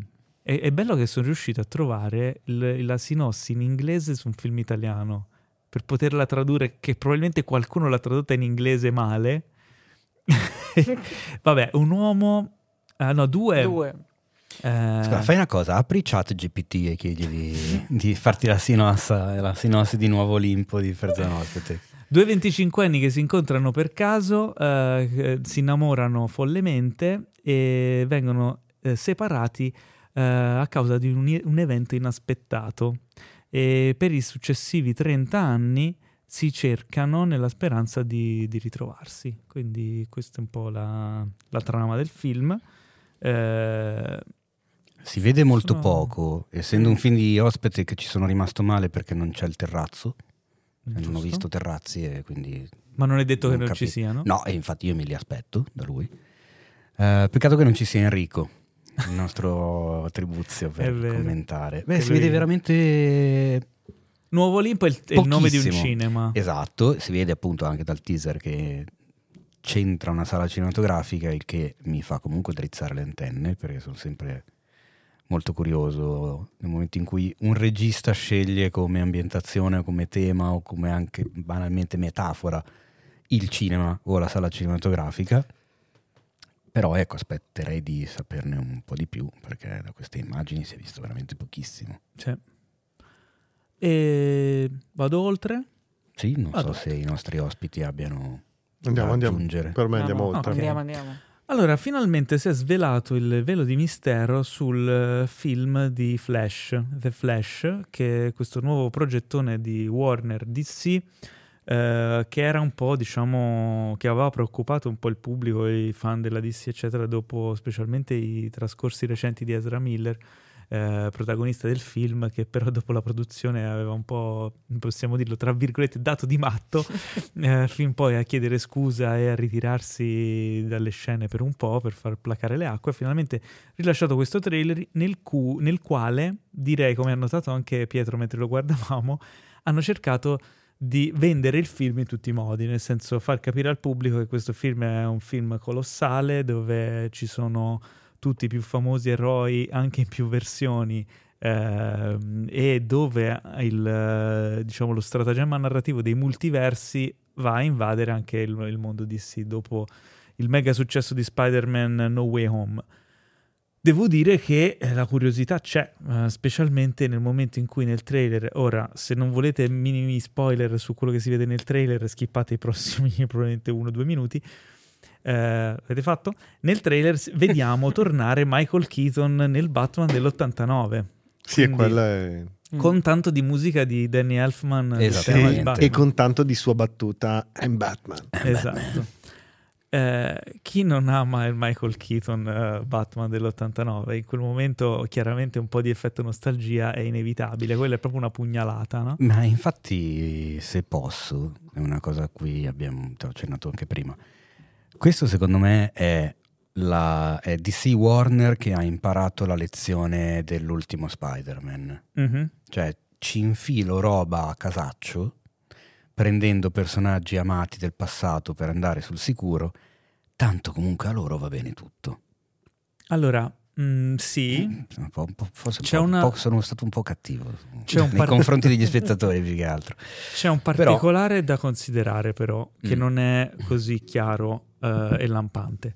Questo film è un film eh, nato un po' sfortunato, è in lavorazione da tantissimi anni, probabilmente, anzi sicuramente da prima che uscisse Spider-Man No Way Home e la sceneggiatura era già eh, in, eh, in pre-produzione da parecchio tempo, ha avuto un sacco di stop and go e adesso esce cam- credo abbia cambiato sceneggiatore, ha cambiato regista, Sì. ha avuto i casini appunto a cui accennavi prima di Ezra Miller. tutti i problemi con Snyder. Però anche, eccetera. anche questa cosa, tutte queste cose, dopo questo teaser sembra che chiunque se le sia dimenticate, sono Esatto. tutti che dicono wow, ci sono due Batman. No, è quello che senso, dico. mm, Il fatto che tu dici, eh, sembra che hanno preso no, l'esperimento dei tre Spider-Man in No Way Home e lo copiano.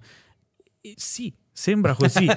Mm, Forse non lo è, però, però dà sembra. quell'impressione. Però chiaramente i fan DC che sono ehm, anche abituati a un tipo di prodotto diverso, sicuramente avranno drizzato un po' le orecchie o spalancato gli occhi di, di fronte a quello che vediamo, cioè Ben Affleck col suo Batman insieme a- a- al, al ritorno di Michael Keaton che non, che non riprendeva, anzi non solo non riprendeva il ruolo da Batman Returns del 92, 92.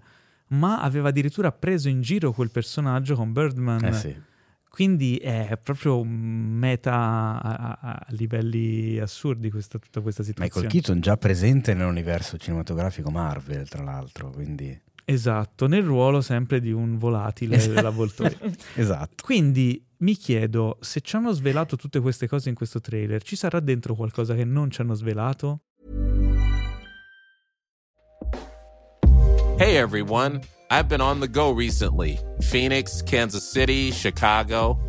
If you're like me and have a home but aren't always at home, you have an Airbnb. Hosting your home or a spare room is a very practical side hustle. If you live in a big game town, you can Airbnb your place for fans to stay in.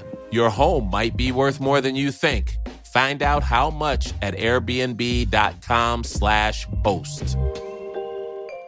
As a person with a very deep voice, I'm hired all the time for advertising campaigns. But a deep voice doesn't sell B2B, and advertising on the wrong platform doesn't sell B2B either. That's why, if you're a B2B marketer, you should use LinkedIn ads. LinkedIn has the targeting capabilities to help you reach the world's largest professional audience.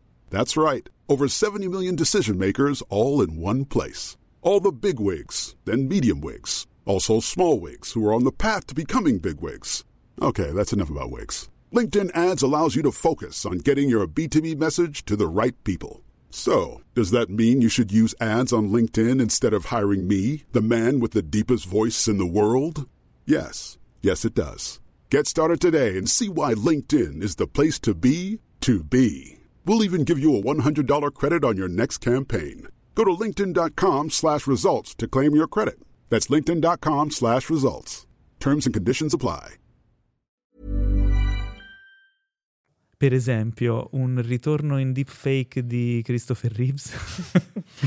Oh santo cielo. non lo so, lo butto lì, perché adesso ormai possiamo aspettarci qualsiasi cosa. Non lo so. No, intanto mi sto segnando una cosa perché poi se no arriva l'errata corrige in settimana dei nostri... Cosa ho detto di Il sbagliato? pipistrello tecnicamente è un mammifero e non un volatile, però ok. Però vola. Sì, capito.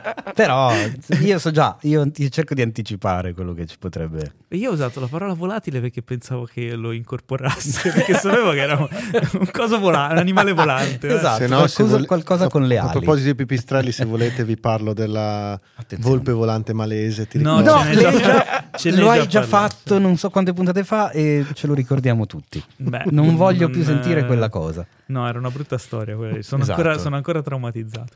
Eh, se vuoi, poi Nicole te la racconta a, a microfono. Dopo.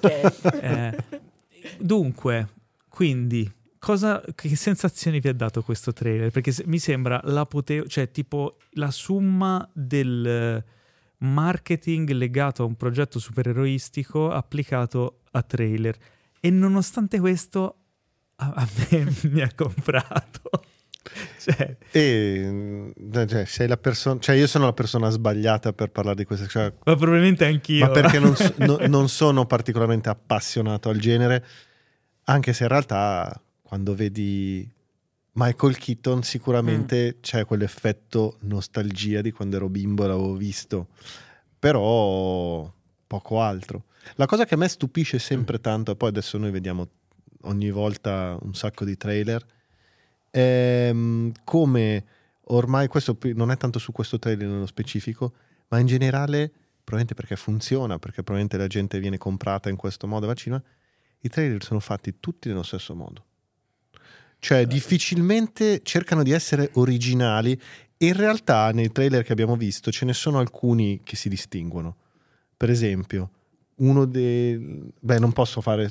no, no, Dopo, no. quando ci arriviamo, Ok. lo dici. Già, per esempio, il teaser di Zero Calcare, non perché è casa nostra, quindi faccio il tifo, però Era già- pensato è- per essere un teaser. è diverso. certo. Ormai i trailer sono tutti, cioè noi adesso parliamo non, di... non tutti, tutti. Diciamo Tanti. che c'è una grande fetta di trailer, specialmente delle major, che hanno questa impronta qui. Sì, d- eh, Il montaggio, la musica incalzante, che il poi momento c'è di la, silen- pausa, la il pa- momento di stasi, il drop, l- sì, il silenzio, la gente che dice la frase, cioè, assolutamente. sono tutti uguali, quindi diventano anche poco catchy per me, perché sono talmente uguali che sono monotoni. E vero. questo è l'apoteosi di questo.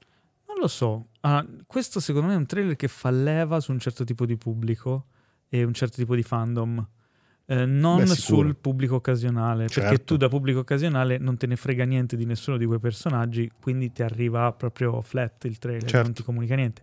Mentre un- uno che fa parte del fandom eh, DC o del mondo dei, dei supereroi eh, vede N riferimenti e si gasano. E, e quindi mh, secondo me un altro, un altro fattore che non so se concordate, ma dai trailer si può evincere non del livello di qualità del film, perché quello chiaramente poi va visto, ma del livello di preoccupazione del reparto marketing. cioè, quanto sono preoccupati che quel film possa floppare, tanto più Ti metto eh, dentro tutto. de- eh, determinati Esatto, elementi. sì. Questo film, James Gunn, che ora è a capo del- di tutto il, il- Progetto. il progetto, ha dichiarato, eh, chiaramente non, non avrebbe mai detto il contrario, però ha dichiarato che questo qui potrebbe essere uno dei migliori film di supereroi mai fatti, che lui l'ha visto e ci sono N dichiarazioni di chi l'ha visto e ne parlano, cioè stanno cercando di costruire un'hype esagerata su questo film qui. Ok, eh, se effettivamente lo fosse, non è detto che lo sia, ma se effettivamente lo fosse, e poi floppasse perché magari il pubblico è stanco o il progetto Flash non gliene frega niente a nessuno, eccetera, eh, loro probabilmente avrebbero un danno enorme, no? Mm, quindi la preoccupazione del livello marketing deve essere a livelli proprio oltre ogni limite su questo progetto qui. E secondo me, se effettivamente buono come dicono, ci investiranno, faranno all-in su questo progetto. Quindi non lo so, mm, potrebbe essere un trailer effettivamente pensato con un po' di eh, allarmismo piuttosto che un po' di creatività e cuore sul progetto, perché effettivamente svela tanto. Vedremo. Oddio, svela tanto però a livello di, di personaggi, perché di plot io non ci ho capito una sega. Eh, lo so, posso metti- dire la mia. non- No, si, si- si capisce solo che Flash cerca un modo per salvare sua madre Eh, e però apre una serie di casino, universi esatto. diversi distruggendo il Paralleli. multiverso. Esatto. Però Che è un po' quello che è la storia del fumetto da cui è ispirato, che io non ho letto, però so a grandi linee di cosa tratta. E tra l'altro, da- anche da quello che è stato detto, questo film segnerà la ripartenza di tutto l'universo DC cinematografico. Questo è quanto ha detto James Gunn, esatto. È una sorta di eh, piazza pulita, cioè usare un elemento narrativo per fare piazza pulita e ripartire. Interessante? Sì, probabilmente sarà un film atipico, eh, il che ben venga, nel senso in un, in un mondo di, di tutti questi progetti cinematografici sui supereroi che rischiano di essere molto ridondanti e spesso lo sono, ci sta. Quindi non lo so, vogliamo aggiungere qualcos'altro? No. No. Eh, Batman dell'89 è uscito prima o dopo di Indiana Jones e l'ultima crociata? Eh, l'anno prima, L'anno prima, è quindi del mi sa- 90. è, il crociata. film, è il secondo film che ho visto al cinema nella mia vita. Attenzione. Ma aspetta, in che senso? Perché mi hai chiesto l'ora dell'ultima crociata? Perché que- quei due sono, cioè, quindi l'ultima crociata è il terzo. Ah, ok. non mi ricordavo perfetto. quale dei due era uscito prima. Ah, perfetto, va bene. Ho visto L'Orso, Ma dai, di Che, Jean-Jacques be- Hano. che bello prima l'orso. che ho visto al cinema, Ero e andato poi con la scuola. a vederlo. Batman. E mi ricordo come se fosse ieri che ero in sala a vedere Batman. Bellissimo. Quindi ho- quando ho visto Batman ho detto, vabbè, mi avete fregato, devo andarlo a vedere. Ma che bella la scena finale dell'orso. Che non mi ricordo, perché sto aspettando E di rivederlo e- e come Titanic, spoiler. no? esatto. Voglio che sia il primo e l'ultimo film di sul letto di morte riguarderò l'orso. Eh, Guardiani della Galassia volume 3 eh, rimaniamo sempre James Gunn che l'ha diretto, ultimo della trilogia dei Guardiani della Galassia. Eh, simpatico come i precedenti, ma con un velo di tristezza un po' più dark eh, nei toni.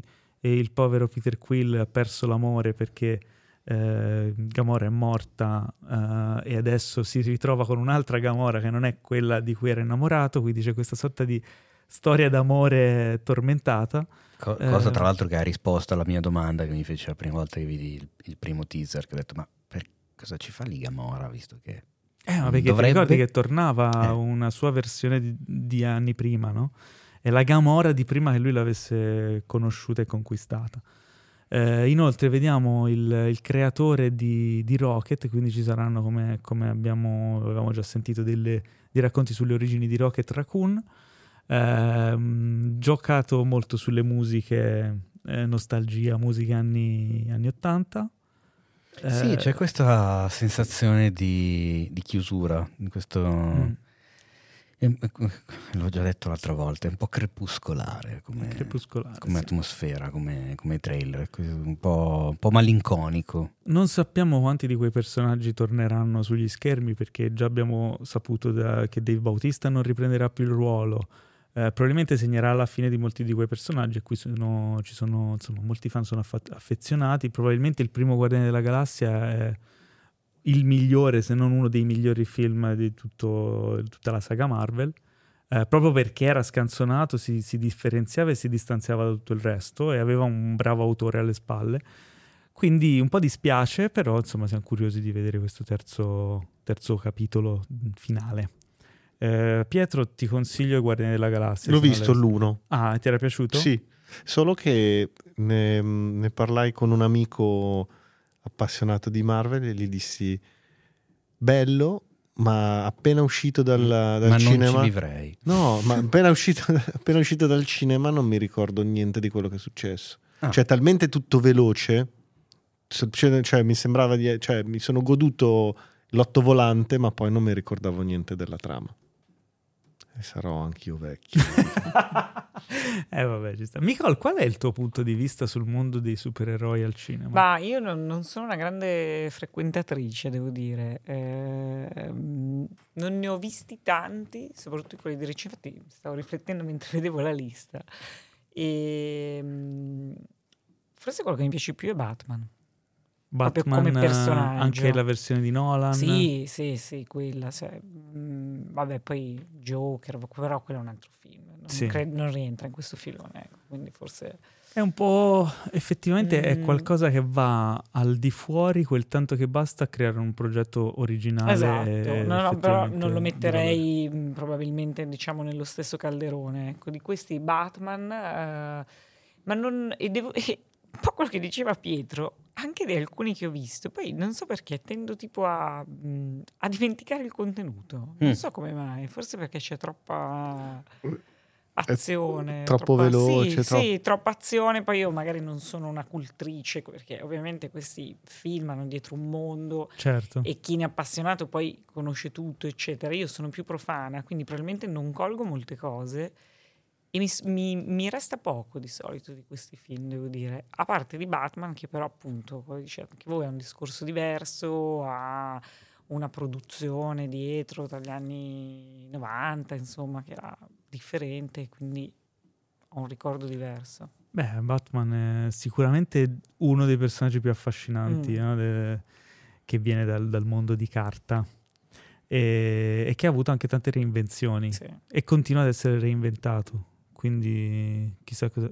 Stavo però quando mi hai detto, abbiamo parlato di Nolan, ho pensato chissà se infilano anche il Batman di Christian Bale in quel film lì, sarebbe totalmente fuori di testa No, e totalmente fuori no. contesto. Esattamente E esatto. infatti, esatto, quella è la cosa soprattutto. Ehm, quindi Super Bowl sono- hanno sparato tutte le bombe più forti di, di Hollywood, tornano i Transformers con Transformers il risveglio dal 9 giugno, ne avevamo già parlato quando era uscito un primo teaser, eh, un ritorno un po' alle Esatto, origini quindi per perché parlarne ancora? No. Eh, no, vabbè, Io continuo guarda- però a pensare a- alla battaglia tra poltrone e sofà e esatto, i veri Avengers sarebbero Esatto. quelli. Eh, ok, a- allora annunciate I la data, divani antropomorfi, è bellissimo. data e d'uscita. Sabrina Ferilli che spara le tette come armi. Data d'uscita per il. Data d'uscita per il debutto alla regia di Michael B. Jordan con Creed 3. Quando esce Creed 3? Vediamo se lo sai. 3, Pietro. 323. Bravo, come hai fatto a sapere che Creed 3 esce il 3-3 del 23? Quindi 3 marzo, Creed 3, ottima scelta per la data d'uscita. e niente, è un- è un teaser breve che fa vedere qualche elemento in più rispetto a quello che avevamo già visto nel trailer uscito, eh, quando era un mese fa? Eh, progetto super eh, personale per eh, Michael B. Jordan che ha, ha deciso proprio di, di cimentarsi per la prima volta con la regia. Lui contro Jonathan Majors, che sarà una delle star dell'anno, visto che è anche il villain Marvel Ah, in, in Ant-Man 3. Eh, quindi niente, Creed 3 è un altro progetto che teniamo d'occhio. Speriamo che questa prima esperienza di regia di Michael B. Jordan sia effettivamente valida. Esatto, tra l'altro mh, una puntata in cui abbiamo parlato di franchise cinematografici, Creed 3 credo sia uno degli esempi più lampanti, visto che Eh sì. è, è il, è il terzo film Spin-off. spin-off di una saga che ne ha visti quanti in fin dei conti? Quanti sono i Rocky in Allora, tutto? sette, Sette? Mamma mia, se- sette, otto, no, sette. sette. Sette, sì. Quindi con questo siamo a Sarebbe il 10 decimo. film, di cui uno meraviglioso. Mentre invece il prossimo trailer di cui dobbiamo No, parlare. uno meraviglioso è il primo Rocky. Eh beh, Eh, cavolo, dai. Uno sorprendente è il primo Creed. Sì, assolutamente me. sono d'accordo. E tanti E- più o meno divertenti. e il prossimo dai. trailer il invece. prossimo trailer. Eh, prossimo trailer, questa volta un piccolo film indipendente originale che si chiama eh, I'm Diana Jones. Eh, ah no, Indiana Jones e la ruota del destino, no, questo è un altro franchise. Simpaticone. quinto capitolo per l'archeologo più pazzo del mondo, è un film di Mel Brooks, scusa. Eh, torna Harrison Ford alla sua età, che è oltre 80 anni, Eh già. eh, nel ruolo che lo ha reso eh, più famoso di quanto già non lo fosse. Perché dice, insomma, già era, era Han Solo quando è uscito il primo eh, Indiana Jones. Eh sì, eh, perché sì, perché Rick Deckard è, stato, è arrivato dopo. È arrivato dopo, però Poco, di poco ma dopo. eh, questa volta avrà come spalla eh, Phoebe Waller-Bridge, eh, bravissima attrice e Fleabag. autrice. Eh sì. Eh? Sì, Fleabag. Tu sei una fan Killing di... Eve. Super, sì. E anche l'ultimo James Bond ha fatto lei. È vero. Sceneggiatrice. Ah, sì, esatto, è una bravissima sceneggiatrice. Eh, te cosa hai, cosa hai pensato quando hai saputo che era coinvolta nel progetto di Indiana Jones? Mi ha stupito molto, mi ha stupito Ah, molto vero? perché è un mondo completamente fuori dal suo. Perché è vero che c'era anche in 007, che però eh, insomma, è un'altra cosa ancora. Che tra l'altro è uno dei più bei Sì, film. e poi eh, aveva comunque questa curvatura più probabilmente il suo ruolo era mh, cambiare anche un po' i ruoli femminili, insomma c'era un disegno ecco, dietro. Secondo me lei è molto stupisce- versatile. Sì, lei è molto versatile, eh, sia come attrice che come sceneggiatrice, però in una produzione così è sorprendente, incuriosisce parecchio. Tanta curiosità. Mm, sì. Eh, questo nuovo trailer eh, mostra qualcosina in più. Cioè, trailer, poi è alla fine anche breve perché sono quelli del Super Bowl. E esce il 30 giugno negli Stati Uniti, probabilmente in- intorno a quei giorni, forse qualche giorno prima o qualche giorno dopo anche in Italia.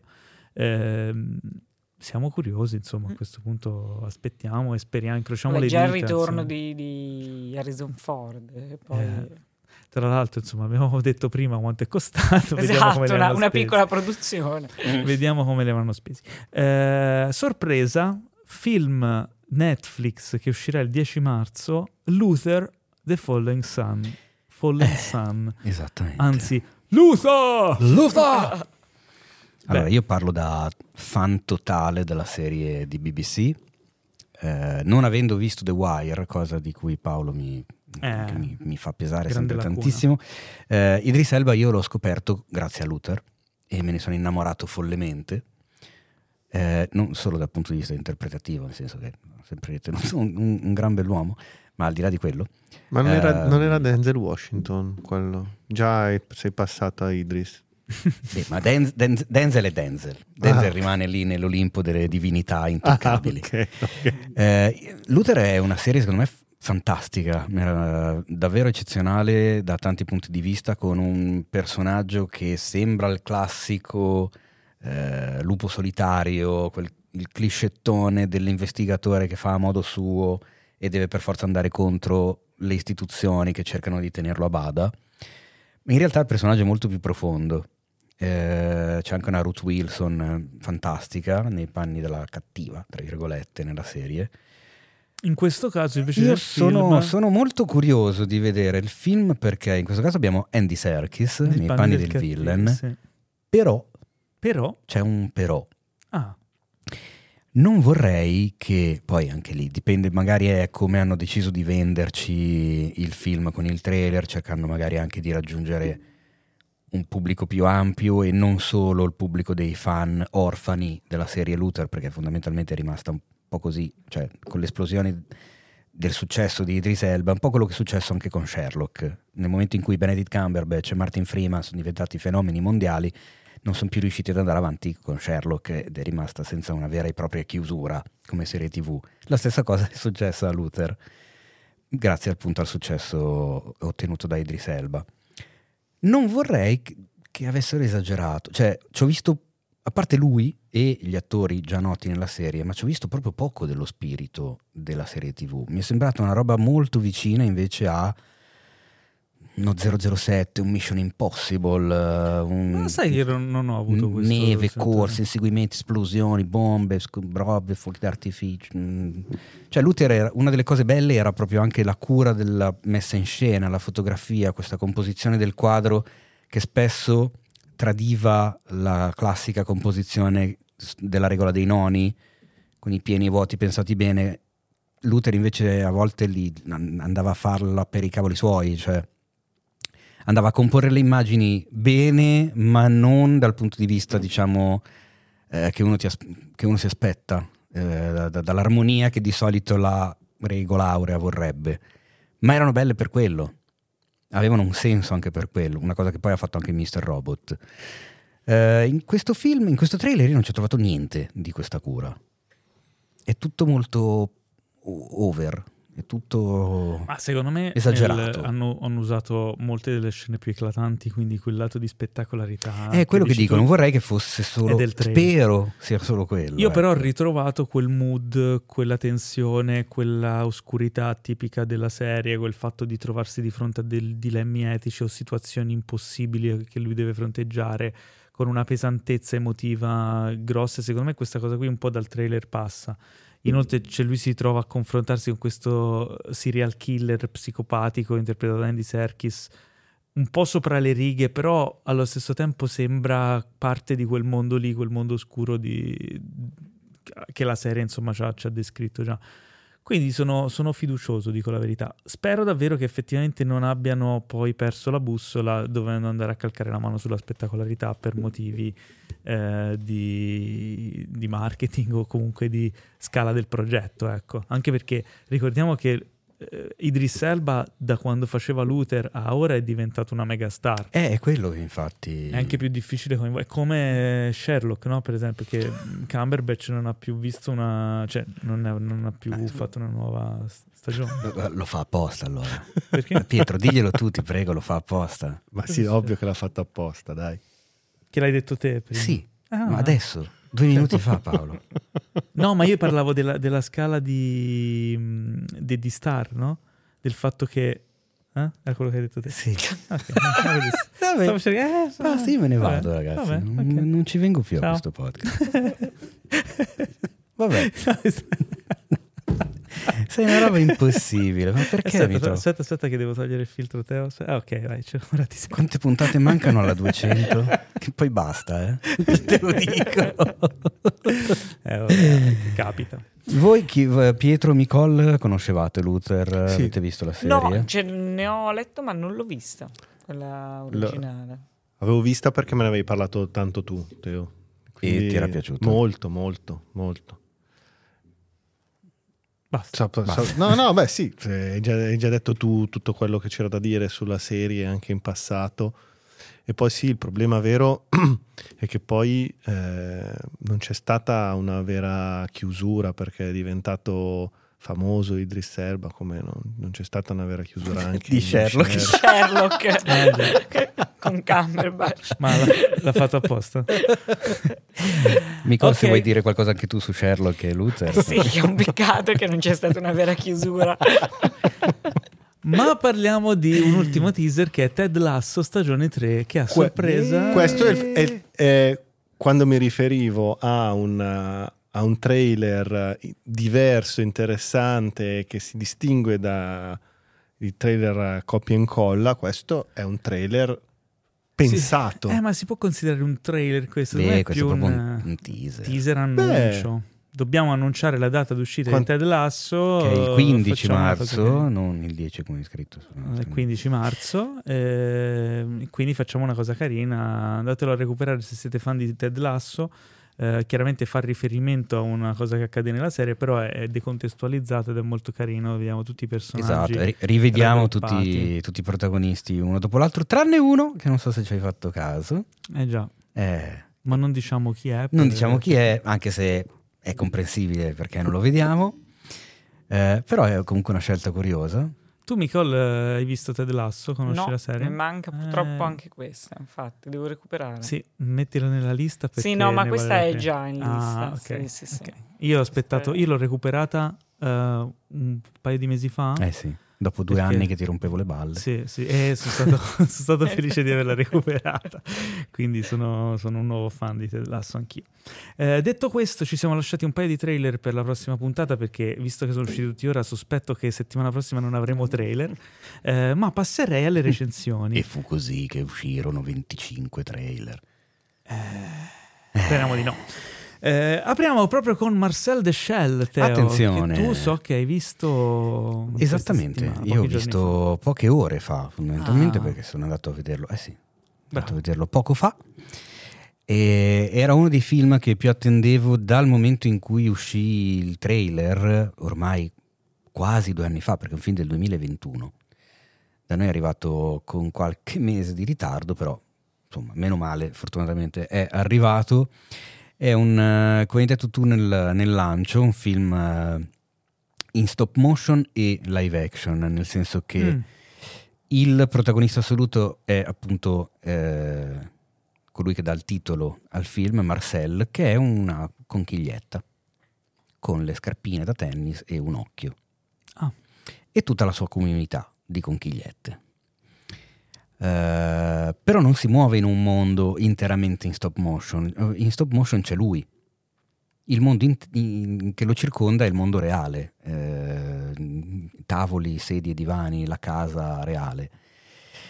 E fondamentalmente lui è il protagonista di questo documentario che viene girato dall'inquilino di questa casa su Airbnb che scopre l'esistenza di Marcel, si incuriosisce, comincia a parlare con lui e decide di riprenderlo per farne un documentario per mettere i video su YouTube. I video su YouTube esplodono, diventano virali, creano questa nuova star e Marcel, che vive con la nonna Connie, doppiata da Isabella Rossellini, tra l'altro, mh, decide di sfruttare diciamo, questa sua nuova fama per lanciare un appello per ritrovare tutta la sua famiglia che è andata perduta, eh, non si sa bene come e quando, perché improvvisamente lui è rimasto senza tutta la sua comunità con la quale viveva, erano 40-50 conchigliette e altre bestioline, Oh, ed è rimasto solo con la nonna. Mi fermo qui perché altrimenti mh, andrei a svelare un po' troppo. Ehm, il regista è Dean Fleischer Camp, su cinefax.it trovate un articolo di approfondimento firmato Eris Celentano che ha dedicato un approfondimento al film in occasione dell'uscita, parlando anche di come è nato, nel senso che eh, il regista e la doppiatrice di Marcel, che è Jenny Slate, avevano girato un cortometraggio su Marcel una decina di anni fa, mettendolo su YouTube, che divenne virale. Divenne talmente virale, talmente famoso che ne girarono altri due, la parte 2 e la parte 3, e da questo presupposto lo stesso regista ha deciso di creare poi il lungometraggio, del quale fa parte anche lui, perché l'uomo che fa il documentario di Marcel è lo stesso regista del film Ma dai. che compare quindi anche come voce narrante o comunque che ci accompagna nell'avventura e compare a un certo punto anche in video, nei panni del regista del documentario su Marcel. E C'è tutta questa eh, cosa che si rincorre, diciamo. Il film è tenerissimo eh, e Marcel è un personaggio fantastico, cioè ti conquista dopo due minuti.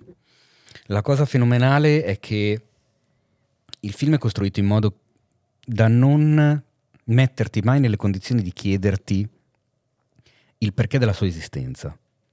Cioè, come fa a esistere una conchiglietta con un occhio con le scarpine da ginnastica che parla, ha coscienza di sé e del mondo che lo circonda, costruisce delle cose, perché lui poi per spostarsi nella casa eh, viaggia all'interno di una palla da tennis, si rinchiude in una palla da tennis e rotola per la casa, eh, porta degli utensili, costruisce delle cose, ma non ha neanche le braccia. Ma questa cosa non è importante perché non te lo chiedi, cioè il film ti riesce a immergerti immediatamente in, quella, in quell'area di sospensione dell'incredulità totale, per la quale a te va bene tutto, perché è Marcel stesso che ti, ti- ti cattura, diventa magnetico e dopo poche frasi tu cominci già a capire la sua visione del mondo, che è una visione assolutamente originale e ultra poetica. A parte la voce di Johnny Slate, che è, proprio la vocina tenerina adatta a una creaturina grande due centimetri come Marcel, ma chiaramente Marcel ha la visione del, del mondo dal suo punto di vista. E, e le cose che pensa del nostro mondo quando interagisce con il regista a volte ti aprono gli occhi su delle situazioni che non avresti mai immaginato, oltre a fare delle battute di un tagliente, di un sarcastico che sono meravigliose, che fanno piegare da ridere, perché lui è assolutamente ottimista, ben disposto nei confronti dell'esistenza, totalmente eh, concentrato sul- sullo stare bene con la nonna, perché è l'unica, l'unica parte di famiglia che gli è rimasta, ma curioso di quello che ha intorno, curioso del mondo, curioso di conoscere, di scoprire e di farsi raccontare dagli altri che cosa è il mondo. E ogni tanto tira fuori delle perle di frasi che sono delle cose che ti colpiscono comunque. Beh, più di una mi ha, mi ha fatto riflettere, una mi è rimasta in testa, che a un certo punto lui, rivolgendosi al suo interlocutore, gli dice ma non ti sei mai chiesto come mai io sorrido così spesso? Lo faccio perché in fondo ne vale la pena.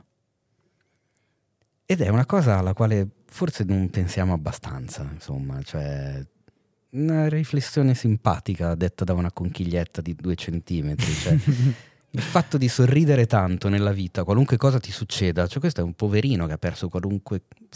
la sua famiglia non sa neanche dove sono. non ha più idea di dove siano, da un giorno all'altro sono scomparsi, stavano insieme a guardare 60 Minutes, il programma Ah. giornalistico alla televisione, e da un momento all'altro non c'erano più. Però lui sorride tanto perché comunque ne vale la pena. Ed è un- una bella immagine. Un bel messaggio. Un bel messaggio. Il film è, è commovente, è emozionante, è divertente e mi riferisco a una cosa che aveva detto Pietro qualche puntata fa. È secondo me una delle dimostrazioni che hai torto. no, detta così è brutta. Il film dura solo un'ora e mezza e quando finisce eh, ti sembra che manchi qualcosa.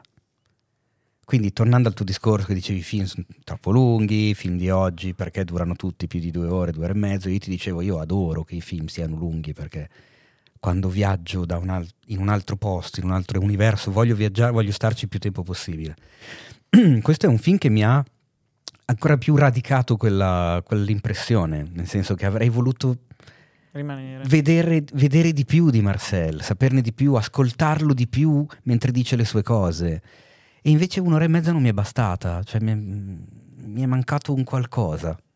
Ma perché proprio anche nella, nella sceneggiatura dici che mancava qualcosa o, Mm, o è- sei tu che avresti voluto stare più nel mondo di Marcel? Io avrei voluto stare così a prescindere.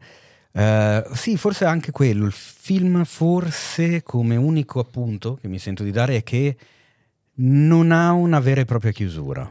Cioè, a un certo punto sbiadisce e compare il primo titolo di coda, per poi riportarci nel racconto. Cioè, i titoli di coda arrivano eh, a scaglioni, diciamo, arrivano pian pianino.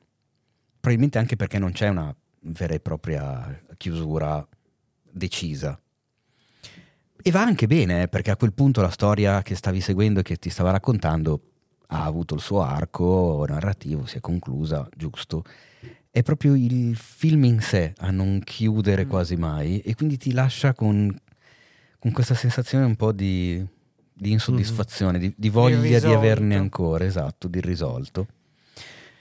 Però è, è uno di quei film che, che ti fa star bene, cioè esci dalla sala con il sorriso, gli occhi sognanti e hai passato un po' di tempo con una creaturina assolutamente originale e immagino un lavoro strepitoso di produzione e post-produzione Beh, perché non deve essere stato facile a livello anche di fotografia Mm.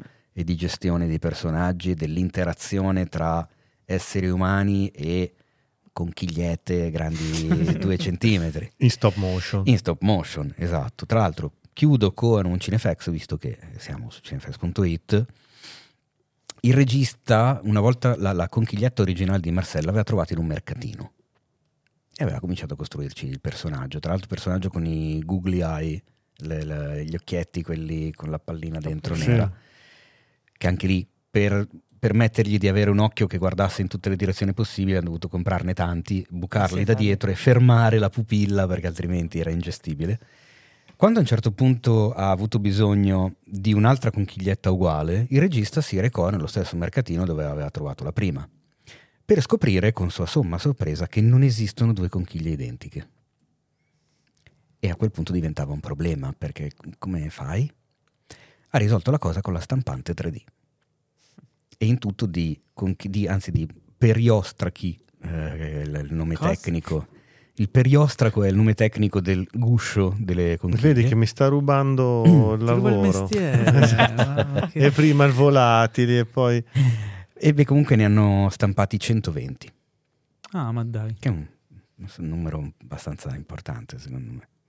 E nel film in realtà, nonostante i primissimi piani dedicati a Marcel, eh, ci fai poco caso a, a come è fatta la, la, Mhm. la- la conchiglia. Ma tra, in sé. tra l'altro, Teo, lo sai che non esistono due conchiglie uguali?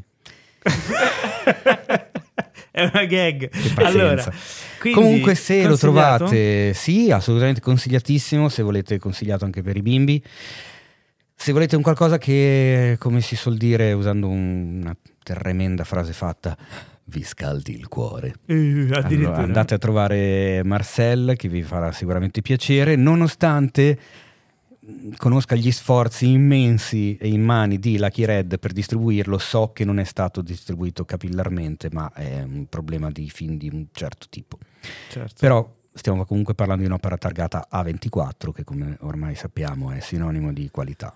Di Candidato anche all'Oscar. Eh, Candidato sì, anche all'Oscar, sì. sì, sì, come Sì, sì. miglior film di animazione. Quindi, ok. Incrociamo era- le dita anche perché boh, quest'anno c'è qualche speranza, Qualche speranza. che Disney non vinca. Quindi questo era Marcel Deschelles, ma a proposito di scaldare il cuore, parliamo di Magic Mike The Last Dance. Oddio! Finalmente torna Steven Soderbergh alla regia del terzo episodio di questa trilogia. Dopo Magic Mike XXL, che non era stato diretto da lui, il ritorno di Soderbergh si fa sentire. Eh, la sceneggiatura è sempre eh, dello stesso sceneggiatore Reed Carolin, che ha scritto tutti e tre i film. Eh, però devo dire che il tocco di Soderbergh, in particolare per quanto riguarda la fotografia, fa la sua differenza. Eh, la storia è- segue un po' le vicende di, di Mark Lane che dopo il, eh, dopo il, il sequel del primo film sono passati diversi anni. A causa del Covid eh, lui è finito un po' in rovina perché lui eh, voleva fare il designer, aveva aperto un suo diciamo, laboratorio artigianale di mobili di design, quindi aveva- stava avendo anche una sua carriera. Finito in disgrazia, torna a fare un po' quello che capita e conosce eh, questa donna facoltosa interpretata da Salma Hayek che si, eh, fondamentalmente si innamora di lui grazie a un, a un ballo improvvisato che lui le, le regala, diciamo così. E, e se lo porta a Londra, ma non tanto come amante quanto perché vede in lui un talento creativo come coreografo, come artista perché lui riesce a creare questo ballo improvvisato nel giro di pochi minuti con un'inventiva, una creatività fuori da- dagli schemi. Da lì si mettono in modo tutte le vicende che ehm, legano i due personaggi, a tratti in una sorta di rom-com, a tratti in un qualcosa di più drammatico e, e complesso. La vera protagonista del film è Salma Hayek, che secondo me ah, offre un- una prova anche recitativa molto interessante, perché in lei coesistono eh, più donne. Lei è una, è una donna di, di mezz'età che ha trovato fortuna, eh, ma diciamo che ha avuto una storia d'amore tormentata e, e sta ritrovando una nuova giovinezza. Quindi all'interno di sé c'è la frustrazione di una situazione, diciamo, familiare andata male e una voglia di ricominciare, una sorta di scintilla di, di un nuovo amore, eh, di capricci da, da teenager, di una- tutta una serie di emozioni conflittuali che, che coesistono in questo personaggio e che vengono fuori talvolta in comportamenti irrazionali, talvolta in, eh, in determinazione o in fede nel talento artistico di, di Mike. Eh, dallo stes- dall'altro lato, invece, il personaggio di Tatum diventa una sorta di traghettatore dello spettatore in questo mondo, in questa scoperta di un mondo nuovo, perché lui si ritrova pesce fuor d'acqua nel contesto teatrale di Londra, in un contesto altolocato in cui lui è proprio totalmente un pesce fuor d'acqua e cerca di usare, diciamo, la sua esperienza comunicativa e il suo talento anche di ehm, nelle- nei rapporti interpersonali per sopravvivere in questo mondo folle. È una sorta di ehm, Magic Mike messo fuori contesto e che secondo me è un ottimo espediente per un terzo film eh, di questa saga per cambiare molto eh, di quello che era la storia, rimanendo fedele al personaggio e alla sua evoluzione. Però soprattutto, secondo me, la sorpresa del film è, è Salma Hayek, che, che dà una bella prova, un ruolo bello sostanzioso. Chiaramente mh, è, un, è un film che a livello di sceneggiatura da un lato è molto intelligente nel modo in cui riesce a tratteggiare questi personaggi e dare più chiavi di interpretazione, dall'altro eh, spesso si alleggerisce molto in, eh, in delle situazioni più, più simpatiche o particolari o da rom-com o da situazione paradossale. Ma il vero punto di forza del film, secondo me, è, come dicevo prima, la fotografia e le coreografie delle situazioni di ballo eh, ipersensuali, ma fotografate in una maniera sublime, ma anche alcune situazioni drammatiche. Ci sono, c'è in particolare un, c'è uno shot, un'inquadratura a mano di Soderbergh su uno dei, ruoli, dei, dei momenti più drammatici del film, che è sporca ma elegante allo stesso tempo, c'è una cura estrema, ma Cioè, una... in- aspetta, questa... Mm, ah, ah, candidato, approfondisca quest'ultimo È concetto. un, è un movimento camera che segue i personaggi a mano, quindi molto mosso, molto vibrante di emozione che, che rispecchia le emozioni dei personaggi, però allo stesso tempo ha un'eleganza nel- nei quadri, nelle inquadrature, nel come si muove nell'ambiente e come riesce sempre a reinterpretare la situazione evolvendosi, che secondo me già solo quello shot lì vale, vale il film. E in più ci sono alcune coreografie, il modo in cui sono girate, il modo in cui eh, riesce a, a fotografarle amplifica questa sensualità e quello che il personaggio cerca di inserire in quella coreografia eh, in maniera sublime. Poi ci sono delle scelte artistiche, delle trovate a livello scenografico, a livello di effetti, di, eh, insomma di tutto quello che è il contesto che, che- che viene a crearsi nel film. Perché ricordiamo, come dicevo prima, è Magic Mike che si trova ad avere una produzione teatrale per creare uno spettacolo. Quindi quello che abbiamo visto eh, nel primo film e qui è una sorta di reinterpretazione in cui viene amplificato perché lui per la prima volta si trova ad avere dei mezzi artistici. Eh, inoltre Mm. ci sono tutta una serie di vicende mm, umane e interpersonali. Molto molto carino, eh, mi ha sorpreso, devo dire che come terzo episodio di una saga che mm, diciamo nel secondo episodio era diventato quasi più un meme che, che un film valido, eh, si riprende degnamente eh, e mm, secondo me chi ha apprezzato il primo film eh, sicuramente potrà divertirsi. Eh, io continuo Ma a tu- tu- consigliare il primo film. Tu lo sai che sei rimasto tu, Soderbergh e Salma Hayek a seguire la saga di Magic Mike. Salma Hayek che si fa chiamare col nome del marito, tra l'altro. Nel film? No, vedo sulla manifesto locale. Attenzione, è vero, ha aggiunto un... Ha aggiunto un Pinot. un Pinot. Per Salma Hayek sottolineare che Pinot. lei si è sposata il più ricco del mondo, uno dei... E quando sentite Pinot non stiamo parlando di Pinot nero. No, esatto. Ah, non avevo notato questo, vedi che occhio, occhio vigile. Ehm, ma guarda, Teo, ma tu non l'hai ancora visto Magic Mike? Posso- ah, quando dicevamo eh, dei guilty pleasure, no? Ah, è vero. Magic Mike potrebbe essere un mio guilty pleasure Direi se, proprio- non, se non fosse Sì. che è un bel film Ah. e quindi non è un guilty pleasure. Capito? Ok. Ma perché non ti piace Soderbergh? Sì, mi piace Soderbergh. E allora guardatelo. Ok. Senti la tua, la tua sessualità minata. No, ma figurati, io proprio sai che non ho, non ho problemi ad ammettere le mie debolezze Guarda, dal punto solo di vista, ma Il personaggio di Matthew sono- McConaughey io sono- nel primo film merita tutto. io sono ancora scottato da Pacific Rim 2, Paolo. Io quando no, ti ho, io ti ho dato retta su quella cosa e Quello ha guilty- quello minato tutto il resto dei consigli che mi arrivano da Eh, parte vabbè, tua. Pietro, guarda. Deve passare del tempo prima che torni a fidarmi di te. Eh, Ok, comunque Magic Mike The Last Dance lo trovate in sala, eh, è al mio sigillo di approvazione. Non voglio chiederti dove glielo metti il sigillo di approvazione. Ma ovviamente glielo metto in fronte. Su- sugli addominali bassi. ok, passiamo a Nicole. So che tu hai visto The Sun. eh, che come dicevo nel- nell'introduzione è sorprendentemente il sequel di The Father. Sorprendentemente perché di solito, come ne parlavamo anche prima, no? i film un po' più autoriali raramente hanno dei sequel. Ma Eh, non è, è proprio un capitolo, è una- sarà una trilogia che Zeller aveva già fatto a teatro. Quindi è, un- è una trilogia Sì, tematica. Tematica, Ah, esatto, ok, non è un vero e proprio sequel. No, no, no, no, no, non è proprio un sequel, è una trilogia tematica.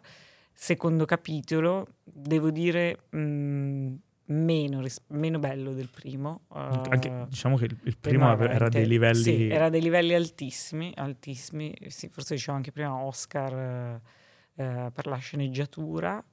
E, mh, però, insomma, un film, un film importante. Hugh Jackman protagonista, eh, che ho intervistato a Venezia proprio in occasione dell'uscita di questo film. Me è un uomo meraviglioso. No, no, non, dico, no, non solo ovviamente esteticamente. Lui è super eh, simpatico alla mano. Sì, sì, esatto, esatto. Ti ha fatto, fatto impazzire dire- con qualche battuta non prevista, cose del genere. No, vabbè, poi no, è un'intervista anche molto libera, per cui assolutamente, ci ha parlato di tutto, anche aprendosi molto, lui ha due figli adottivi, ha Mm. una moglie che ha 15 anni più di lui che è una collega che lui conobbe sul, ehm, sul set di una serie tv australiana, perché appunto lui è australiano. E quindi poi ha raccontato anche di questo suo lato familiare. Il, il film mh, racconta proprio le vicende di una famiglia allargata. Il protagonista, appunto, eh, è lui, eh, Peter, che è un, un avvocato molto ambizioso, newyorkese, con un figlio adolescente avuto da un matrimonio finito, tra l'altro giovane attore molto bravo, Zen McGrath, mi sembra si chiami, è un ragazzo che per la prima volta in un, un film aveva fatto solo cose per la tv, ma notevole, insomma, possibile che ne sentiremo parlare. La madre del ragazzo, e quindi prima moglie, è Laura Dern, neanche un gran cast, sì, Eh, sì. E lui ha una nuova giovane compagna che è eh, invece Vanessa Kirby, che è anche in The Crown, anche lei molto brava, eh, con cui ha un bambino neonato. Ovviamente in questa fase di passaggio dove deve tenere un po' tutto insieme, in più lui appunto molto ambizioso, viene anche eh, imbarcato per una campagna politica delle primarie. Eh, Giusto per giusto per e nel mezzo appunto il figlio adolescente comincia ad avere una serie di problemi eh, legati alla salute mentale e lì ovviamente poi si sviluppa tutto. Eh, partecipazione di Anthony Hopkins che fa il padre eh, del personaggio di Hugh Jackman che si vede praticamente in una scena sola ma mh, dà il valore aggiunto, sì, cioè dice sono Anthony Hopkins e sono qui, il senso è anche un po' appunto, visto che citavamo la tragedia greca, c'è tantissimo quello, le colpe dei padri che ricadono sui figli, quindi arriva proprio in mezzo al film eh, questo confronto tra lui e il padre che è Hopkins e lì si rimettono in fila una serie di cose anche del suo essere padre. E poi questo diciamo finale sliding doors di cui poi purtroppo solo una dei due finali è vero ed è il più tragico. È un film ehm, mh, complesso nel senso con tante cose dentro tanta carne al fuoco eh, un po' cupo eh, un film che ha dei, dei crescendo anche un po' angoscianti ma perché affronta dei temi no- cioè il tema della salute mentale sicuramente al centro e poi questa la complessità di gestire due famiglie una cosa molto bella che lui mi dice è dire in realtà è un film dove mh, è come se ci fosse troppo amore ed è vero cioè tutti vogliono che tutti gli altri stiano bene però poi insomma in fondo nessuno ci riesce lui devo dire una grande prova attoriale ecco, di tutti i film che ho visto suoi ehm, in questo ha un ruolo complesso e da cui lui esce, ehm, esce veramente molto bene. Ha avuto candidatura al Golden Globe, non so se ne ha all'Oscar, ma credo che comunque non ne abbia avute tantissimo. Lui forse avrebbe meritato una candidatura, ecco, però devo dire un- una prova sua che distacca le altre, sicuramente. Beh, insomma, il Jackman eh, ha, già dato anche no, passato esatto, dimostrazioni infatti, super curioso. esatto, Tu esatto. ti stai riferendo ovviamente a Wolverine. Eh, infatti, cioè. per dire, eh, nella mia grande cultura, di- tra l'altro, sì, devo dire che ovviamente qualcuno ha recuperato appunto Eh beh, occasione certo. dell'intervista. e, eh, però no, insomma, lui, lui notevole, è un film impegnativo, ma bello. Sono- io sono abbastanza curioso del progetto anche perché so appunto che dovrebbe essercene un terzo. Dovrebbe arrivare quindi- il terzo, sì, sì, riprendendo l'opera Eh, teatrale. esatto. Il cast ca- è sempre cambiato, quindi mh, ovviamente non non è detto che poi Jackman ci sia nel terzo, però sì, dovrebbe arrivarne un terzo. O magari compare come cameo, come è successo per esatto, Hopkins. come per Hopkins, esatto, che fa il personaggio. Ma che Prego. tu sappia, eh, perché io purtroppo l'opera teatrale originale non la conosco, la questione della salute mentale è affrontata comunque anche in The Father. Sì, sì, sì, sì. Quindi mi chiedo se a questo punto sia un po' tutto al centro Sì, di un po' tutta l'opera. sì, sì, quello è uno dei, dei temi, Ok. eh, dei fili conduttori di tutta l'opera. Qui in particolare il tema ehm, si incentra molto sulla figura del, del ragazzo, quindi la salute mentale negli adolescenti, nei figli dei separati. Quindi Eh, roba tosta. sì, test, tosta, sì, Mm. tosta. Bene, quindi questo era The Sun che trovate in sala adesso eh, e passiamo a parlare di un altro film candidato all'Oscar che è Tar, che ha visto Pietro eh, con Kate Blanchett. Ehm, parlaci un po' di questo film. Allora, parlare di questo film secondo me è molto difficile. Ehm, è un film che mi è piaciuto molto, direi. Kate Blanchett è incredibile. Credo sia forse la prova più maestosa che abbia visto di un'attrice che amo. In- di tutta la carriera, dici? Sta vincendo qualunque cosa. Sì. Wow. Sì, è vero. È una roba impressionante. Guarda, vi- ti dico solo questa cosa. Basta vedere i primi due minuti, cioè proprio la prima inquadratura sua, e non so che cosa è successo. Ho capito che f- stava iniziando un'interpretazione mostruosa. Mi sono bastati. e- e la prima scena, la prima sua inquadratura, lei. ehm, riassunto rapido del film perché non voglio fare spoiler anche se non è un giallo però mh, voglio dire veramente poco della meno, trama meno si sa Sì, è la mh, storia di una mh, direttrice d'orchestra al giorno d'oggi mh, immaginaria eh, come, come aveva annunciato Teo una EGOT una che ha vinto premi di tutti i tipi un genio assoluto altissimo profilo veramente della musica. E, ehm, ed è la sua storia, poi vi dico un po' le cose che posso raccontarvi di questo film, ma pa- torno al discorso della, della prima scena, la prima inquadratura, c'è tutta una scena di... ve- il film è lungo, non di quelli che amo, perché non amo molto più i film lunghi, però dura due ore e mezza, Ok. eh, più di due ore e mezza.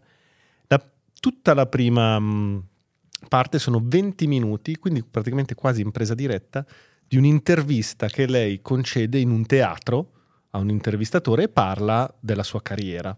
Ok?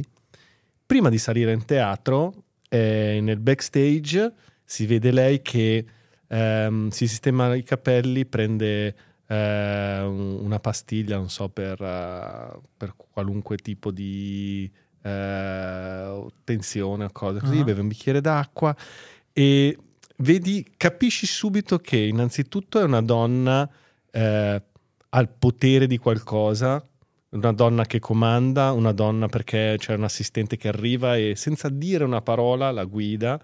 È un po', mi viene in mente quello che i racconti eh, eh, di Madonna che Teo fece quando era venuta in Rai Madonna. Ti Mamma mia, ricordi? sì, sì, sì, Ok. eh, certo, come dimenticarlo. Ok. E, e- e vedi subito dalle micro mh, espressioni, micro movimenti che Kate Blanchett fa che ha in mano un personaggio gigantesco. E lì vedi subito la bravura. Io no- a me piace notare la bravura degli attori nelle piccolissime cose.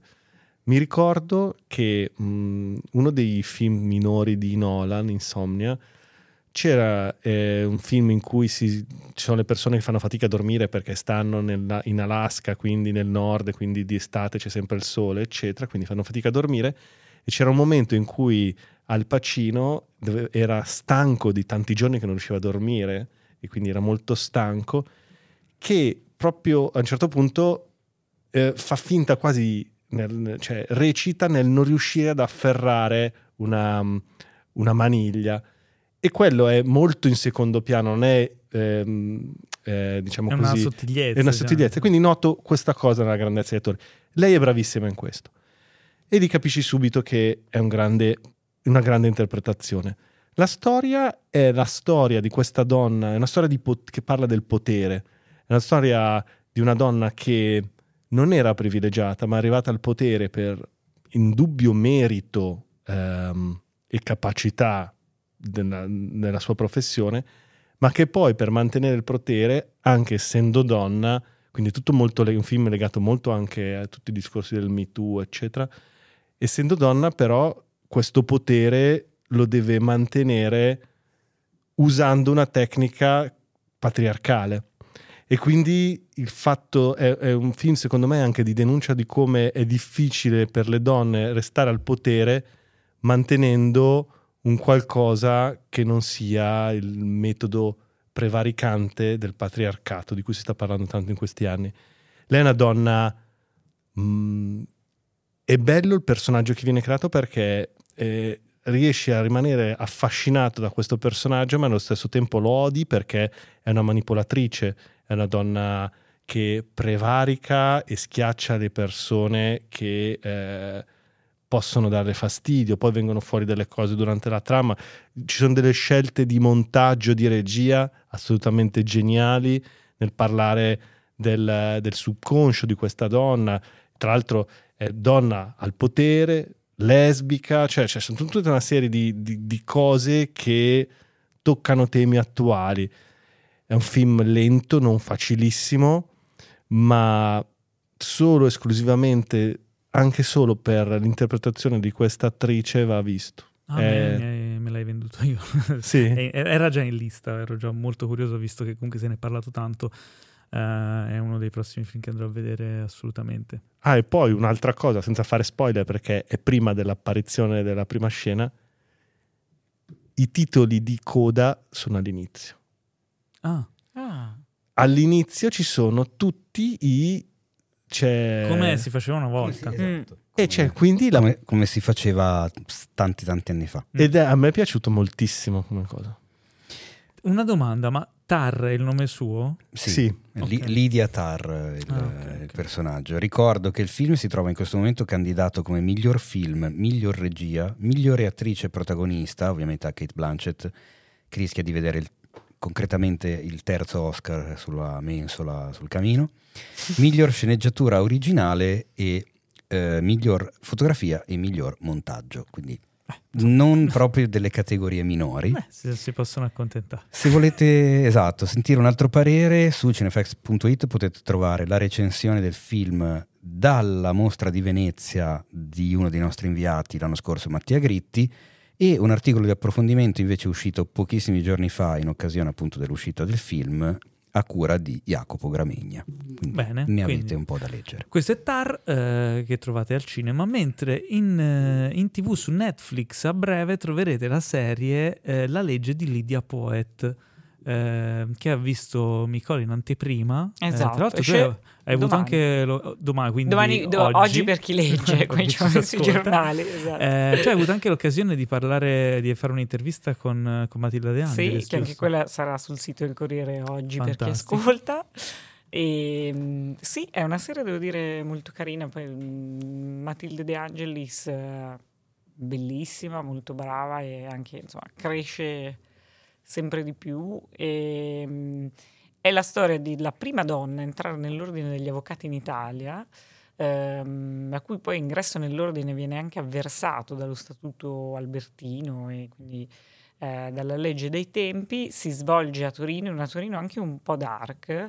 Ed è molto interessante conoscere qualcosa di questo personaggio che, mh, di cui non si sa molto, anche in tutto questo Olimpo di grandi personaggi femminili che negli ultimi anni sono state tanto raccontate al cinema, nelle serie. Lei è direi un'inedita. Eh, la stessa Matilda De Angelis mi raccontava che ovviamente per prepararsi in realtà ha dovuto anche spulciare archivi locali, Ah, insomma cose molto molto di nicchia perché non c'è tanto su questa donna pur essendo stata una donna straordinaria perché oltre appunto a essere eh, la prima avvocata come lei stessa ci teneva a farsi chiamare ha vissuto quasi cent'anni attraversando due guerre mondiali eh, Wow. facendo la Croce Rossina no, è veramente un personaggio incredibile ed è, è molto carino come è portato in questa serie perché c'è anche un po' di lato diciamo così crime ovviamente ci sono eh, i casi, gli assistiti che lei affronta eh, c'è ovviamente la sua condizione di donna in un mondo che ancora oggi è maschile, figuriamoci alla fine dell'Ottocento. Ehm, c'è anche questo suo lato un po' più leggero, ovviamente lei ha degli amori, ha delle storie, eh, quindi ci sono tanti piani di narrazione. La Quindi cosa... un po' anche legal drama. Sì, ha un qualcosa, esatto, esatto. Ah, interessante. Sì, molto. E secondo me la cosa proprio a livello cinematografico interessante è che è un cast di giovani attori. C'è Matilda De Angelis, ma c'è anche ad esempio bravissimo Edoardo Scarpetta, Sì. che tra l'altro ha già vinto un David, ha già fatto anche film importanti, serie L'amica geniale. Amica Gen- io lo ricordavo Eh dall'amica sì, geniale. esatto, Bravissimo. bravissimo ed è bravissimo anche qui. Ha questo eh, cast, bah, forse direi addirittura di under 30, eh, Mm. molto interessante, no, molto carina. Beh, quindi la legge di Lydia Poet la trovate su Netflix, Netflix. su Netflix, produzione italiana, Sì, quindi insomma Sì, sì, produzione totalmente italiana. Diciamo che mm, piccola vena polemica, le produzioni italiane Netflix per adesso non hanno brillato per No, è qualità. vero, è vero. Eh, Sarebbe Sì, l'ora, sì. no? Esatto, che- mi che- auguro sì. questa anche perché Sì, è vero, non, per ora non, non- A parte, sai cosa, forse prodotti che partivano un po' underdog, tipo Scam, tipo queste serie qui, che poi hanno creato un loro mondo. Hanno trovato il loro Mm. pubblico. Sì, hanno trovato un loro pubblico, hanno creato dei filoni, però hanno anche faticato proprio a far parlare forse di Esatto, loro le sì. serie No, italiane. mi Sì, viene in è mente vero. Luna Nera, Curon, Zero, insomma. Sì, è vero. No, però c'è un una, una serie Netflix eh, di cui adesso hanno fatto la seconda stagione che è veramente una delle migliori, tant'è che l'hanno fatto il trailer della seconda stagione al Super Bowl, eh, zero calcare. Ma non credo che sia una seconda stagione, sai? Eh, È proprio diverso. Non Beh, è sì, è un- comunque una seconda stagione, non è un... Vabbè, Però il soggetto credo cambi. Sì. Sì, sì, sì, sì, sì, sì. I- idealmente sì. è una seconda No, di questa sono molto curioso anche perché comunque eh, Matilda De Angelis la seguiamo dall'inizio, eh, anche perché ha iniziato poco fa, me la Sì. ricordo esordiente in veloce come il vento. Che bel film. Che c'è Eh, un gran bel film. Eh sì, un- Sì. un- con, un Stefano, con uno Stefano Mm. Accorsi secondo Piace me a tutti. assolutamente Le- sorprendente. Sì. Forse è una lo delle la migliore interpretazione che io ricordi di Stefano Io Accorsi. non ho visto la sua filmografia intera per dirlo, però lì mi è piaciuto veramente Sì. tanto, mi ha stupito Mega in parte. parecchio, Sì. esatto. E poi Le- Matilda De Angelis, Esordio, credo. po- posso- sì, Sì, esordio esordio. cinematografico, l'aveva cantato, Canta aveva una, anche, sì, una sì, sì. carriera diversa. Posso fregiarmi ancora del fatto che secondo me lei se ne è dimenticata, ma anni fa è entrata nel gruppo Facebook di Cinefx. Secondo me era un'omonima. No, no, no, no, è proprio lei, È ancora dentro lì. Ah, ok. Ogni tanto ci scriviamo in direct eh, su Instagram. Quindi ciao Matilda, quando vuoi farti intervistare anche da noi, noi siamo qui. Matilda, scappa, scappa! Ma perché? e chiudiamo la sessione, la, la sezione delle recensioni con Welcome to Wrexham. Eh, l'ho pronunciato bene? L'hai pronunciato bene, sì. Eh, Bravo Teo. Grazie. Eh, dici un po' cosa? di questa serie. Ok, allora, è una serie che ho scoperto dal nulla perché praticamente non ne stava parlando assolutamente nessuno. Ho Su Di- visto... Disney Plus. vero? Esatto, ho visto la thumb su Disney ho detto, ma che cos'è questa robina qua? E sono andato Per citare. No, sì, però non, non proseguiamo oltre. Eh, e ho scoperto questa serie che è una docuserie che racconta tutta l'epopea di quando eh, Rob McElhenney, che probabilmente vi ricorderete per It's Always Sunny in Philadelphia oppure Mythic Quest, una serie tv di Apple, riuscì a convincere Ryan Reynolds, che sicuramente vi ricordate per un sacco di robe dove fa Ryan Reynolds, a partire da Deadpool fino ad andare a Guy, eccetera, eccetera, e insieme sono diventati i presidenti e proprietari di una squadra di calcio gallese che milita in quella che potrebbe essere definita la nostra serie eccellenza, ma forse Ah, neanche. Perché sono nella, lega. sono nella lega prima dei professionisti. Ok, sì, quindi penso eccellenza. C'è una roba proprio infima. Ma la domanda è, eh, Ryan Reynolds e Rob. McElhenney, loro sapevano come funziona il gioco del calcio? No, ok, quindi è Poco. come Ted Lasso, uguale. attenzione, ha delle similitudini con Ted, Lasso, ma finiscono qui.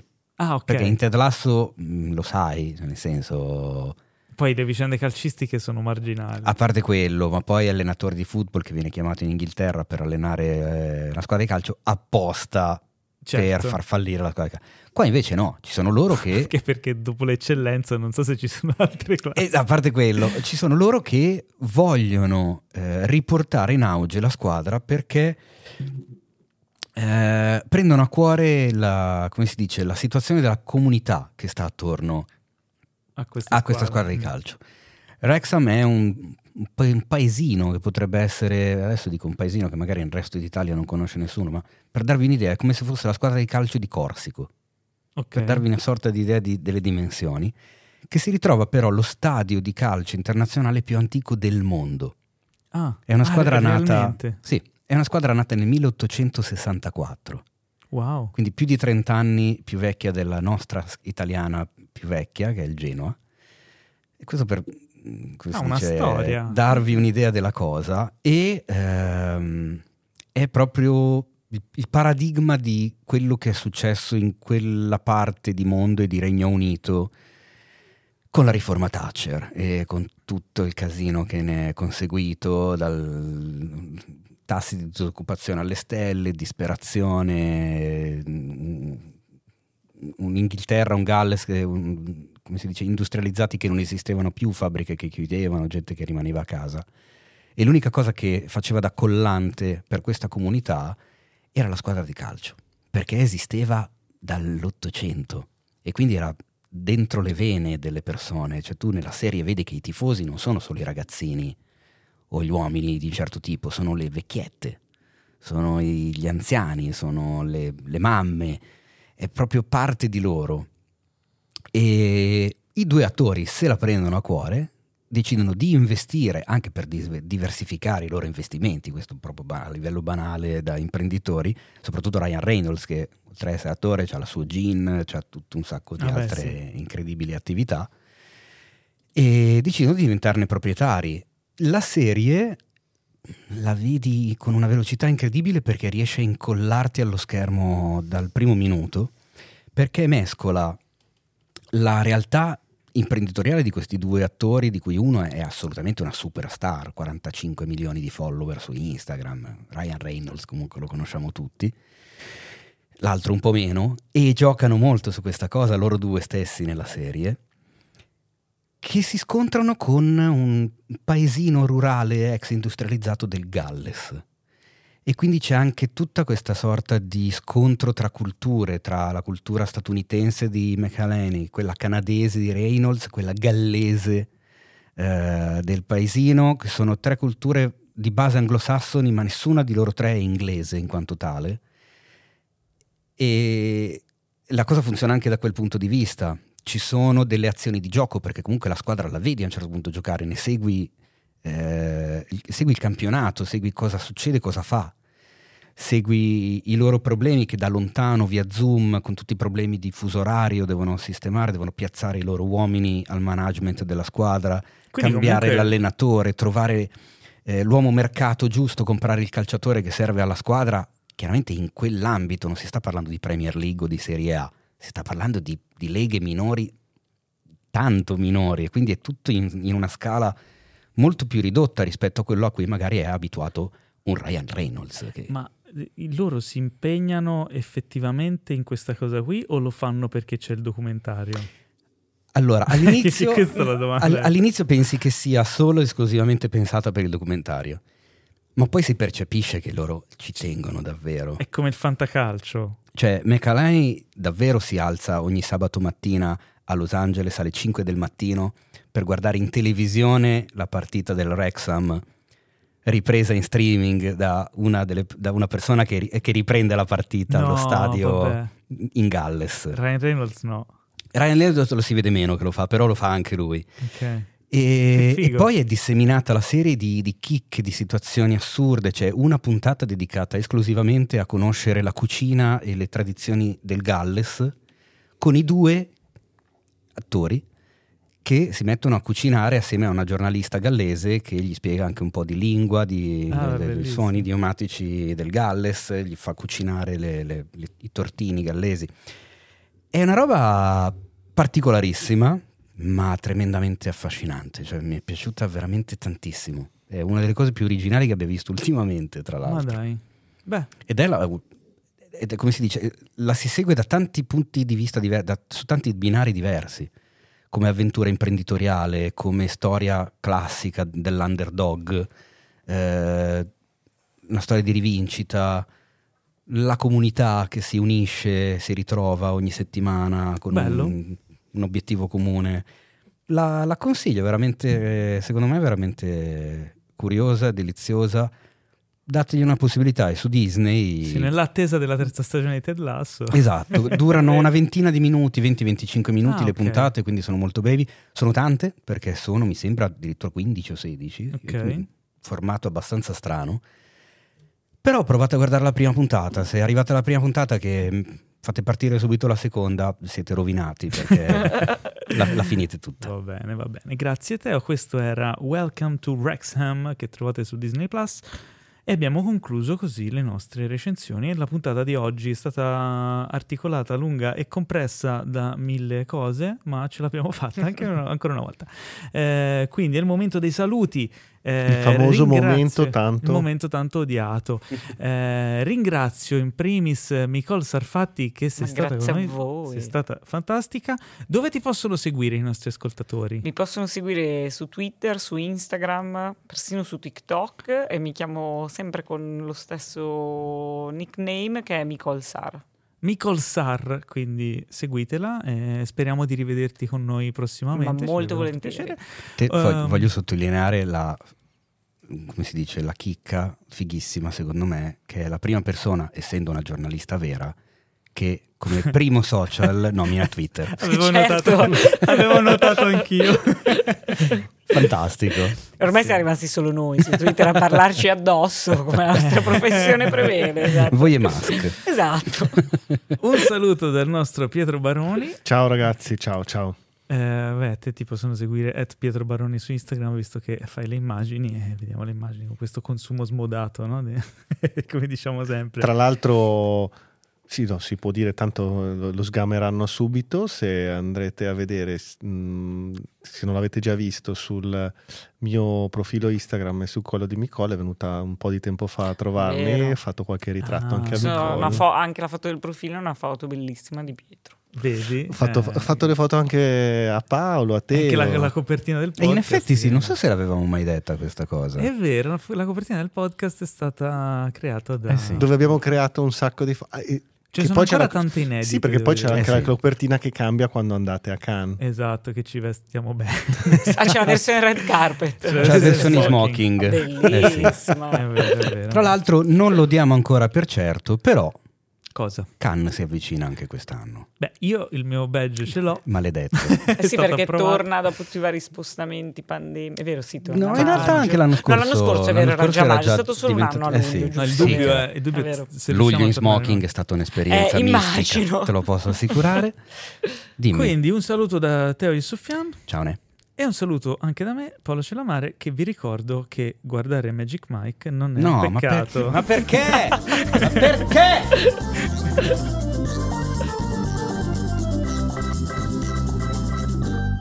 Questo podcast è stato presentato da The Best Blend. Head over to Hulu this March, where our new shows and movies will keep you streaming all month long. Catch the award winning movie Poor Things, starring Emma Stone, Mark Ruffalo, and Willem Dafoe. Check out the new documentary, Freaknik The Wildest Party Never Told, about the iconic Atlanta Street Party. And don't miss FX's Shogun, a reimagining of the epic tale, starring Anna Sawai. So, what are you waiting for? Go stream something new on Hulu. Selling a little or a lot? Shopify helps you do your thing however you cha-ching. Shopify is the global commerce platform that helps you sell at every stage of your business. From the launch your online shop stage to the first real life store stage, all the way to the did we just hit a million orders stage. Shopify is there to help you grow. Shopify helps you turn browsers into buyers with the internet's best converting checkout. 36% better on average compared to other leading commerce platforms because businesses that grow grow with Shopify. Get a $1 per month trial period at shopify.com/work. shopify.com/work.